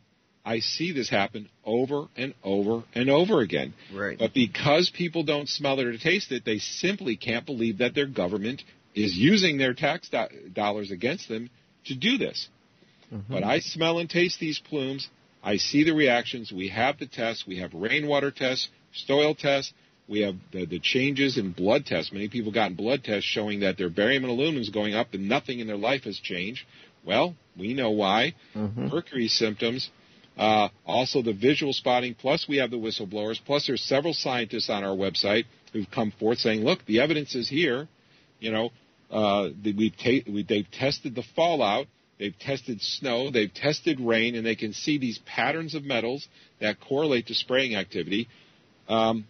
It's beyond scrutiny anymore, right? And so I totally agree. As I was saying to you, I've had people flat out deny, even when they're looking. I'm showing them above my head. I'm like, look at what they're doing. Like, you can see them spraying. Like, they're going back and forth, these big plumes, and they just, I don't know why they're not acknowledging it. I don't know if it's fear, if it's they just don't want to see it. I don't know. But I keep making them aware of it, and I keep making other people aware of it, too. I want people to be very aware of this, so I'm glad we're talking about this. Now, when it comes to the spraying, there's a lot of theories on why they're spraying. Some say that they're doing it to control weather. Some say that they're doing it to spray on people. And what are your thoughts? Like, I kind of lean towards that. I bounce around, if I'm going to be honest, Russ, because all the research I do, I kind of lean one way and then I'm bouncing around, because I can see them controlling the weather. Obviously, you can even see on radar where there's straight lines on the radar where you could just tell they're spraying. And so, do you think they're spraying to control the weather, and that's what they're doing, and not realizing the damage that they're doing by spraying these chemicals? They're destroying forest. I've seen the forest even that I live by. Definitely in the last 10 years, it's dying. Like, the tops of the trees are dying, the leaves are doing some weird things, like they're not falling off the trees in the fall like they normally do. A lot of the trees, the bark is burnt right off the sides of the trees. There's no bark left, and these are big trees that used to have bark, and it's burnt right off. And so I definitely know they're doing something. What do you think? What is their reason for doing this? Like, do you have any theories? What has your research showed you? Well, two things. This is another reason why I probably am suited to talk about these things, and I actually caught on pretty quickly, is because in the 80s I began studying politics.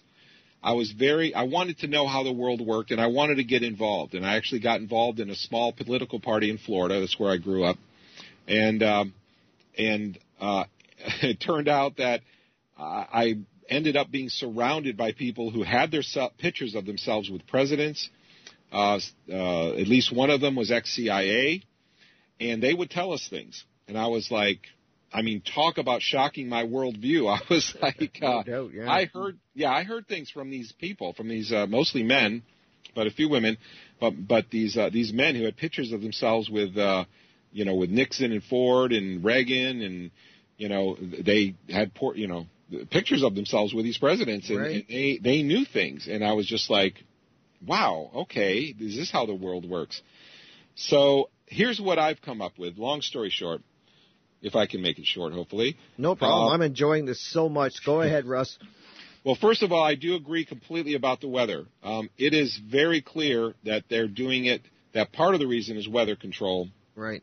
And the reason is that because I'll start personally, because I can taste and smell it, I can identify the different substances that they are spraying. And I don't mean I know exactly what's in them, but I can tell when they're different because they have different tastes. They affect my sinuses differently. Some of them burn, some of them don't. Some of them have a real metallic taste. Some of them have a chemical taste. Some of them smell like acetone or toluene. They have different sets of symptoms. So I actually have gone so far as to write articles to identify every different type that I've encountered and what the attributes are, what symptoms they cause, when they tend to spray them.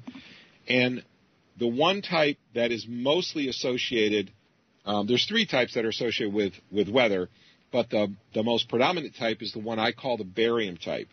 And the reason I noticed this is I noticed that over time I noticed that this particular metallic taste, it's a particular type of it's kind of blunt and it's kind of sharp. It's kind of in the middle taste. And I don't know what barium tastes like because I've never tasted barium.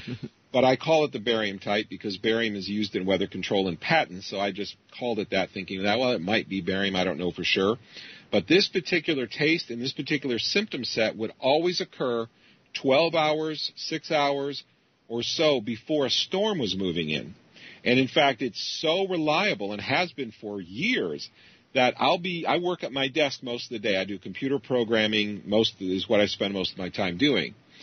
And I will sit there and start tasting the barium type. This happens all the time. It happens every week here in Maine. Mm-hmm. And I'll start tasting it, and that tells me a front's coming in. So what I'll do is I'll hop on. I don't watch weather typically because I work from my home. I'll hop on, and sure enough, 6, 8, 12 hours out, there's a storm coming in. And when I start tasting that in the air, you can watch radar, and you'll see big areas, huge areas of clouds, not clouds, but precipitation. Right. Showing on radar that will literally vanish within 60 to 90 minutes. Yep. You'll have these big weather systems that move in. They usually move in they move in from the west or the west-northwest. Mm-hmm. They come in, over Canada. I'm in central Maine.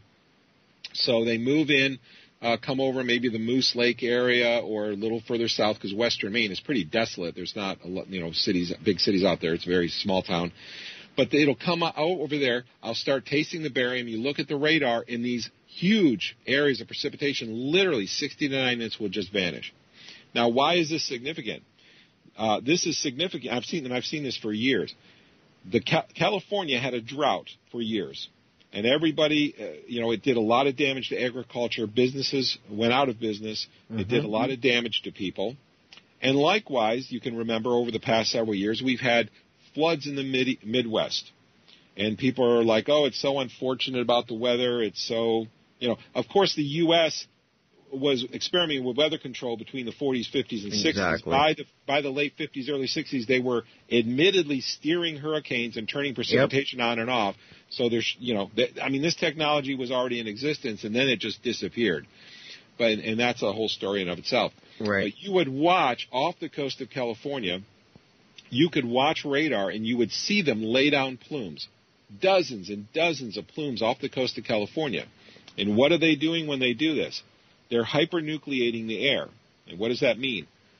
The way that rain forms is you have what are called condensation nuclei in the atmosphere, which are little tiny particles that moisture will gang up with, and as it joins together, becomes heavy enough to become a raindrop and then falls to the ground. And this happens millions of times, and you end up having a storm, you start having precipitation. So you have that condensation nuclei. Well, if you have too much condensation nuclei so that there's not enough water in proportion to make those little particulates heavy enough to fall, then the atmosphere will hold on to that rain rather than dumping it. So that's called hypernucleation.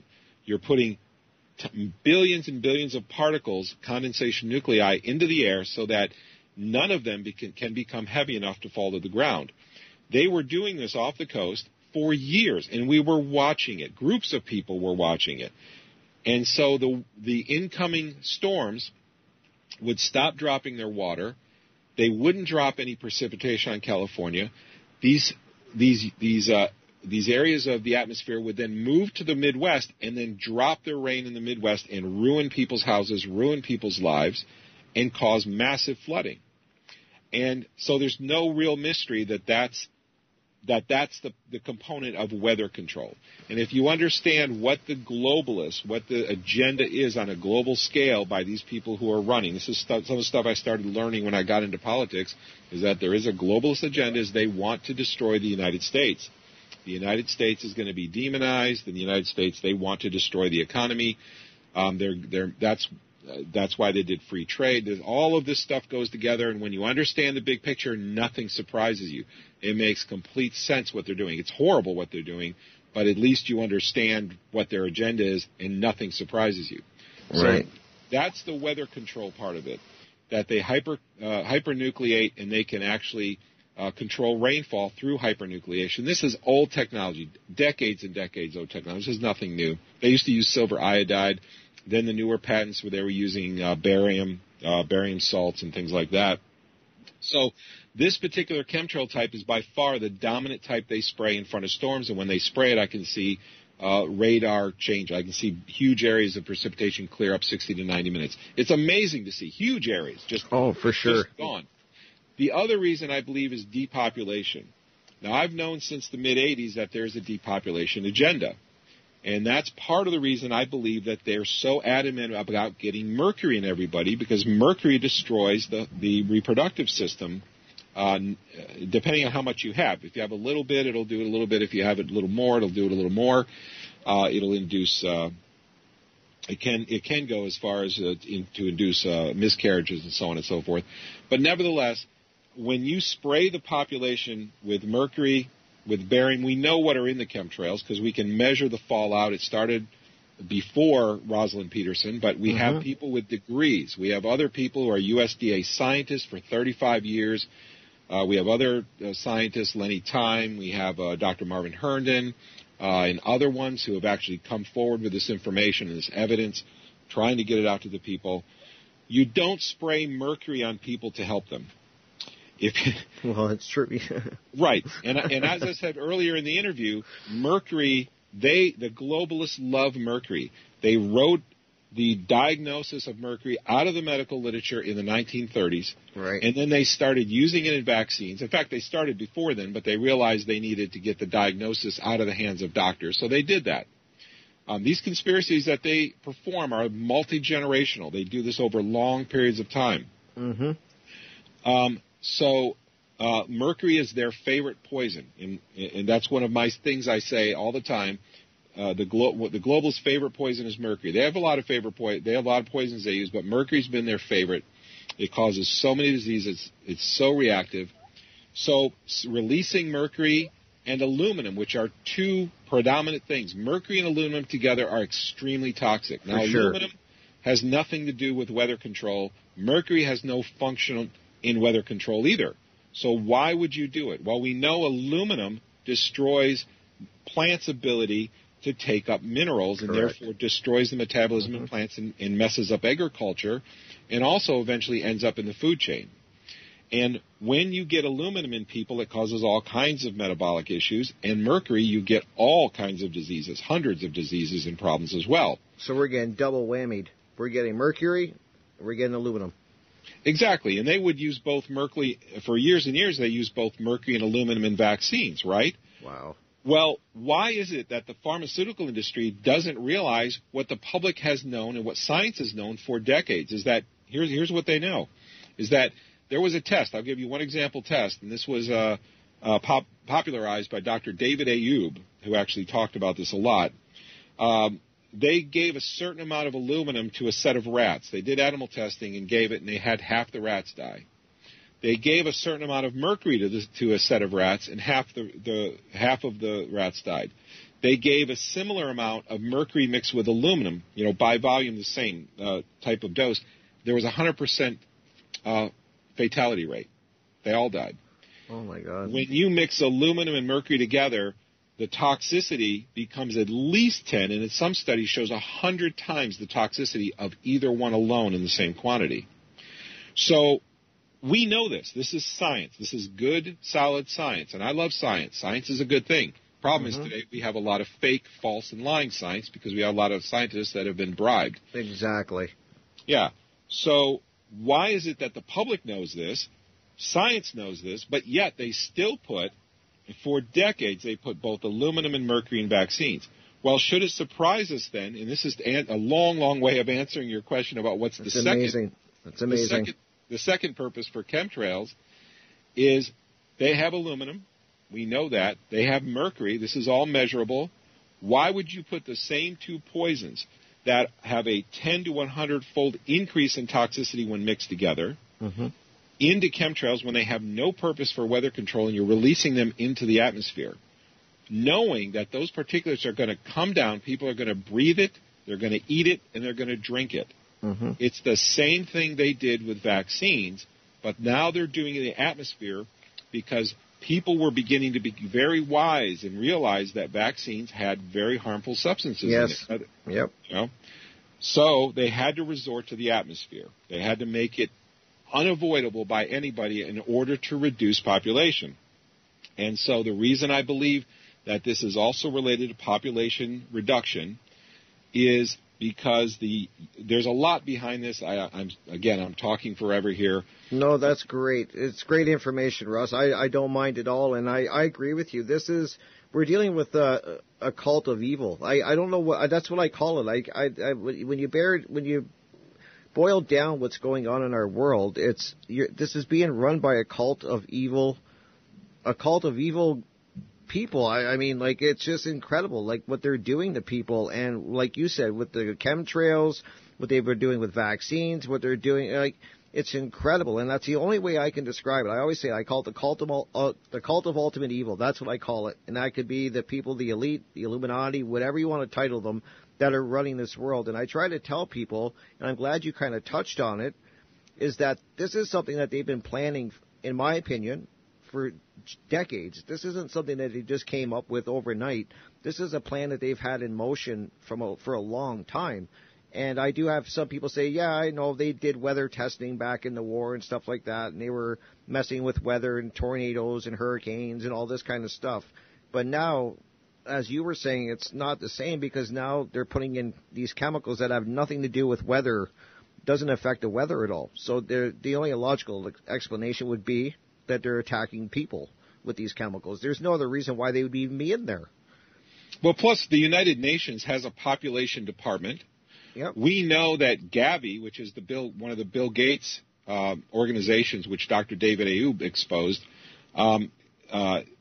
they have found that in the vaccines they were distributing, they had, I think it's HPV, if I'm remembering right. It's the anti-reproduction hormone that in India, I believe it was, they were giving this, was it in Africa? I can't remember. I'm sorry, I'm drawing a blank here. But Dr. David Ayoub, I have this lecture. It's one of my favorite lectures, 90-minute lecture, and I just am glued to the screen. I'm a nerd that way, I guess, but I mean, I'm an information nerd, you know what I mean?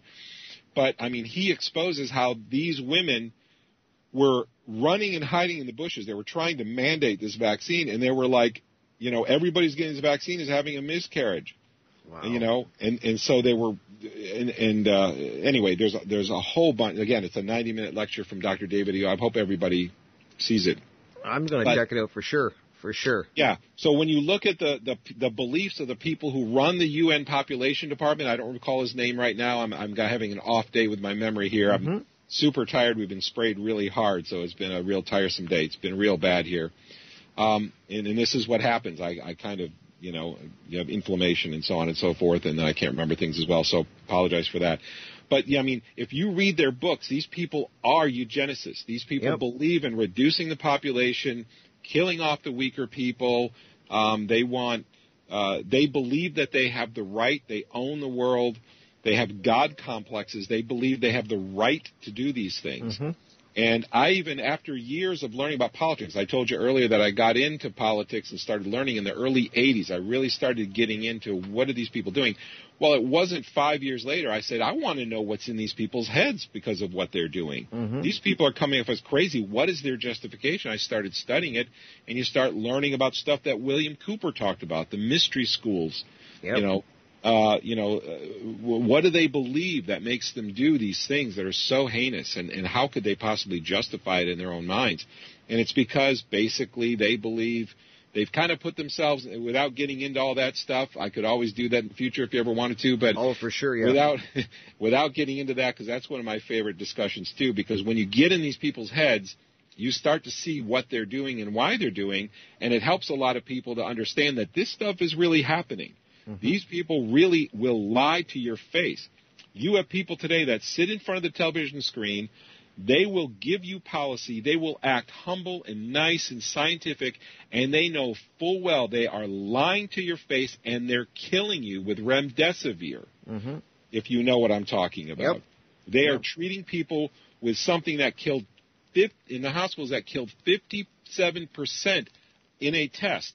And Fauci even quoted the very study that showed that death rate. It was so bad they had to stop the study. He quoted that as showing the evidence for the safety, which is why it's mandated in the hospitals because of this man. Wow. And he sits on the television screen. It's amazing that he has not in prison. It's not amazing because I know they have the whole system stacked right now. Oh, for sure, yeah. But people need to realize that all of these things that have been happening, all these horrible things in the hospitals, the doctors were coming out and saying, oh, it's amazing how this virus is attacking people's liver. It's like, it's the remdesivir. We know that this is what they do. And then they're blaming it on COVID to scare more people in the hospital so they can give. Oh, no. To go to the hospital, and they're profiting because the hospitals are getting huge kickbacks from every case. This is why locally I know a deputy who told me about his friend who's an EMT. A man was killed here in Maine.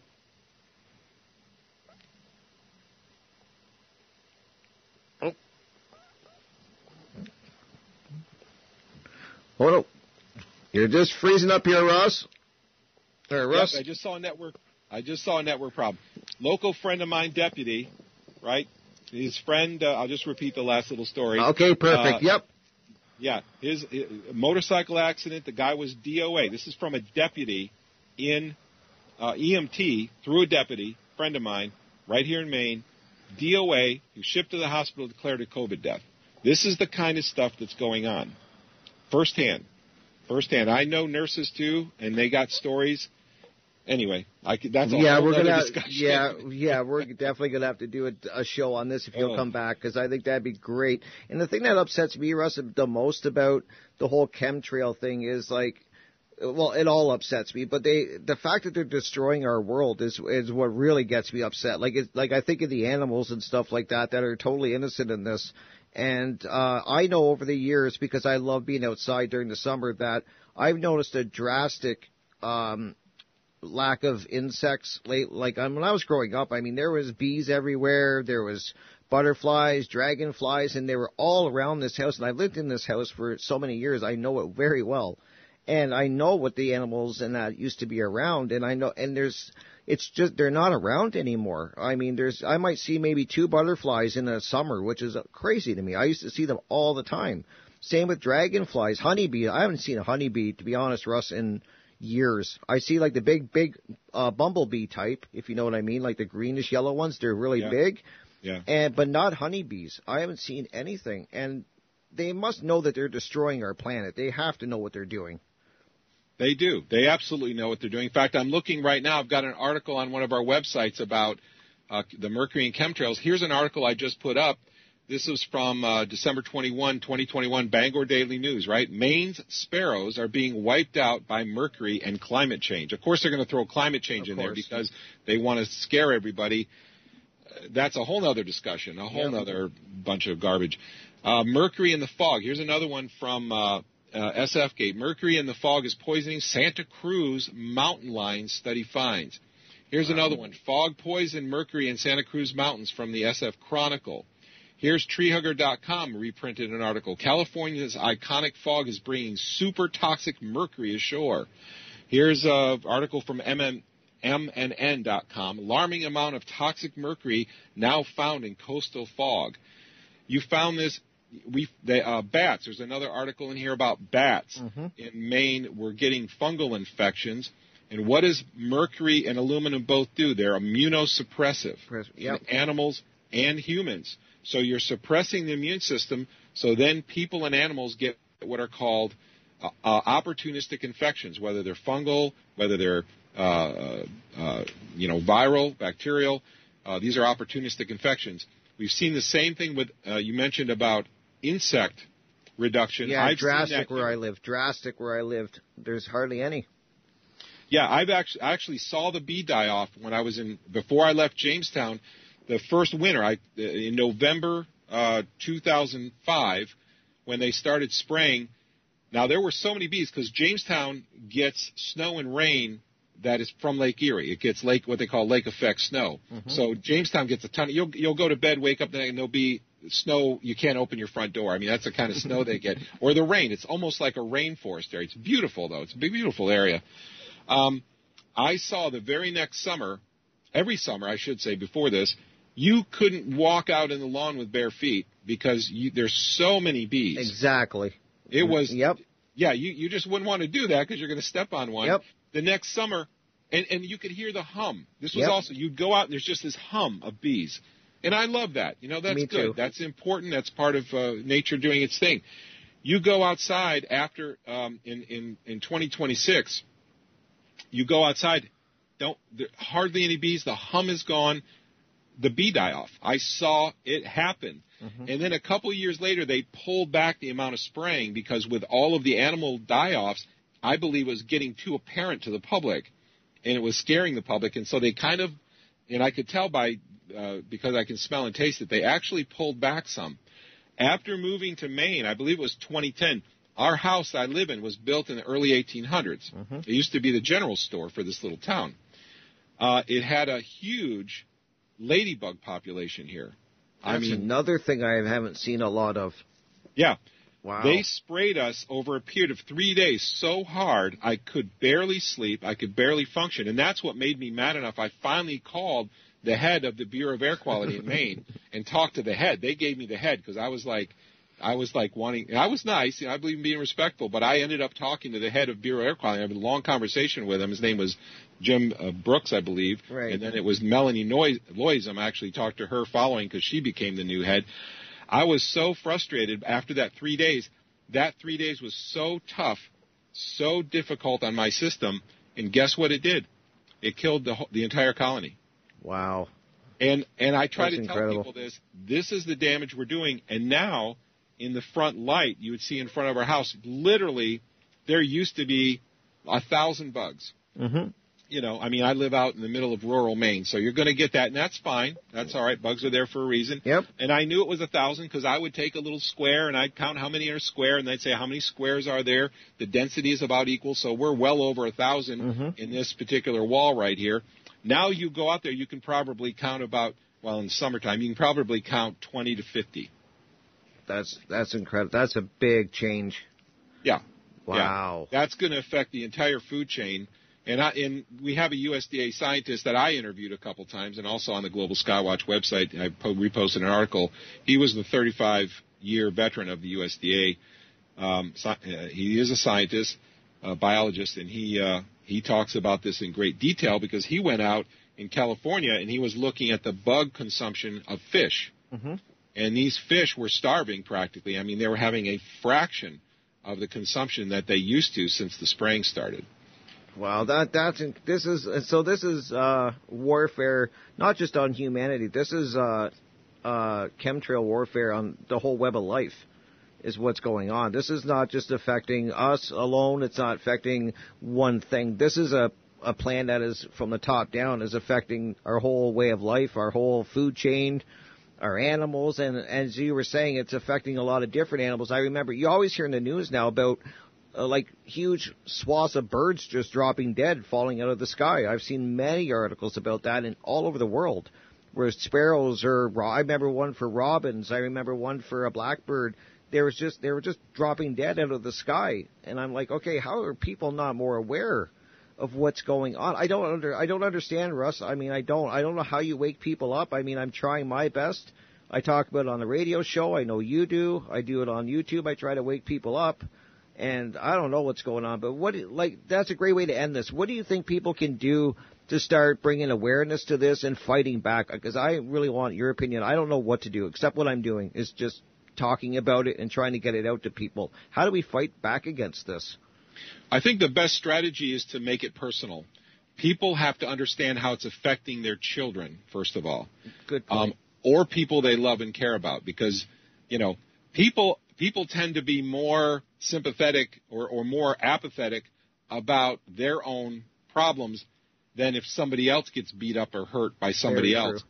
So when you start making them realize, why is childhood asthma? All of you out there who have a child or know a child who is suffering with asthma, do you know that aerosolized mercury causes asthma? Look it up. Studies will show this. Mm-hmm. Why is it at an all-time high? It's number 3 or number 1, depending on what source you look at right now, in young children who do not smoke and otherwise should have no breathing. This is unheard of historically. Yep. This is brand new. Why? Because mercury causes this, and the atmosphere is saturated. Like these articles I read to you a few minutes ago, they're finding the atmosphere is saturated with mercury. Well, where is it coming from? Mm-hmm. I know exactly where it's coming from because I have the... When I taste and smell the fallout from the chemtrails, that's when I have the mercury symptoms. Right. And so I know where it's coming from. So what do? Make it personal. It is affecting the health of your children. It is affecting the health of your parents. It is affecting the health of your wife and your husband. It is affecting the health of people you love and care about and your friends. The diseases that we have today, if you start doing your research, and I don't expect everybody to do research, let the researchers, go look at Dr. Boyd Haley, right. Go look at David Ayoub, go look at the other doctors that we have on our website, or I'm sure you've got stuff on your, listen to your show because you're waking people up. But what people have to understand is 95% of these diseases do not have to be in existence. Right. If it weren't for the horrible policies of the FDA, which are absolutely intentional, the FDA does nothing more than help the pharmaceutical company make profits, mm-hmm. and occasionally fine them pocket change so that it makes it look like they're doing their job. That's what the FDA is there for. And until people realize, make it personal, make people realize your son or daughter, your wife, your husband, your parents, whoever you love, are suffering completely needlessly simply because you have a government that has been stacked with globalists who want you dead. Mm-hmm. They want to depopulate. And if you don't believe it, read the books of the people who run the population department at the United Nations, read Obama's book, read the Science Czar's book from the Obama administration, yep. Read so many of the people are in very high positions in science or politics in the United States and other countries. Those who have published books, they are open about the fact that they believe in even Bill Gates, yep. Who is the guy producing vaccines for you, is a is a guy who tells you that there's too many people. Yep. And if you don't believe us, take a look at the Georgia Guidestones. They tell you right there and carved. It's the Georgia Guidestones tell you that they want the population dropped down to, I think, 500 million or something like that. It's a really low number compared to where we're at now. So, I mean, they tell you right to your face. They're not denying this. And I still can't believe that people don't see this. So that's great advice. Make it personal and start, do anything you can, people, to wake people up, whether it's go on a podcast, do a radio show, any way you can, whatever you're good at, artwork. There's always ways to get the message out there. So I love that advice. Make it personal. That's really good, because that's what made it do it for me. I mean, like, when I started to realize that it's affecting me and all of the people I love in the world, and it's killing the animals, it's the damage they're doing, Russ, is incredible. And I definitely I'll wrap it up with this. You're always welcome to come back here, Russ. I'm for real. You are always welcome to come back, and we can cover different subjects, cover more about chemtrails. It'd be great to have you back in the future, because your information is so valuable and people need to hear it. And I'm glad that you're here. Just to wrap up, can you? I'm going to give you the floor. Let people know where they can find you, your website, all that information. Go ahead and let people know how they can get a hold of you, whatever you want to let people know. Absolutely. You can get a hold of me by going to either of two websites, Orbis Vitae or GlobalSkywatch.com. So the easy one to spell is GlobalSkywatch.com. Just go to Contact Us, and you can find an email there that goes right to me. And I try to respond to most emails, although, unfortunately, I can't keep up these days. But I will do the best I can. Okay. The other website to learn about all these other subjects, Global Skywatch covers exclusively chemtrails, which I believe is the largest crime against humanity in the history of mankind. Nothing compares. Mm-hmm. The other website that we have is called Orbis Vitae, which means circle of life in Latin. Orbis is O-R-B-I-S, like orbit. Vitae is V-I-T-A-E. It means life. OrbisVitae.com. And if you want to educate about yourself about what's going on in the world, we have literally thousands of articles and videos on that site on every imaginable subject, where you can get educated and educate your friends. And if you there is no reason, there is no lack of information. Go to BitChute. You can do searches for this information. All right, guys, I'm so sorry I did it. I just cut off the last 30 seconds where he's just letting people know about some of the other sites you can go to check out the great information. Cass did put the link in there for Russ Tanner's site, so please check it out, guys. There's such incredible information there and very important information. Just remember that this video, this is an interview I call the interview that YouTube did not want you guys to hear. And as I said at the beginning, and I said at the break, they yanked it before it even made it for one premiere. So I'm so glad that I got to bring it to you guys this evening. I hope you enjoyed the interview. I thank you guys so much for being here every week. So just remember, the Fen Perspective is next, guys. So stick around. Another great show coming your way, and I will see you guys next week. Thanks for being here, guys. Take care and stay safe. Look after each other, guys.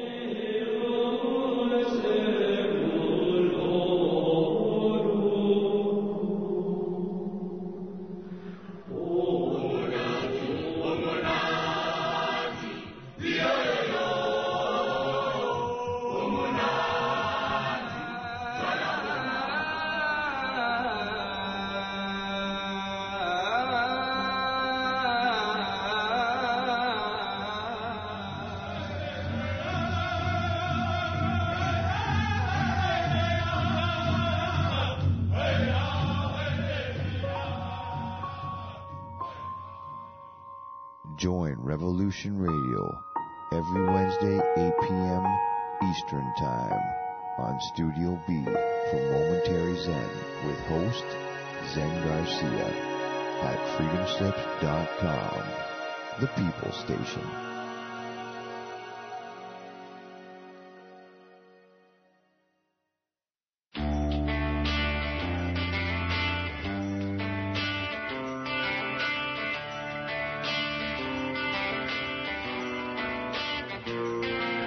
This is Thomas, a.k.a. Mad Painter. I'd like you to join me Monday nights, 10 p.m. Eastern Standard Time for Open Canvas. Don't forget to bring an open mind. Yes, folks, that's right. Bring an open mind to an open canvas. Again, that is Monday nights, 10 p.m. Eastern. You opposed government corruption. This is Revolution Radio, freedomslips.com. You don't need to expect us. We're already here. I am Bill Johnson. Some consider my efforts to be an underground law school. I am not an attorney, and I do not give legal advice. I teach. That's lawful and legal. Consider yourself served. You are to appear Wednesday nights, 10 p.m. Eastern.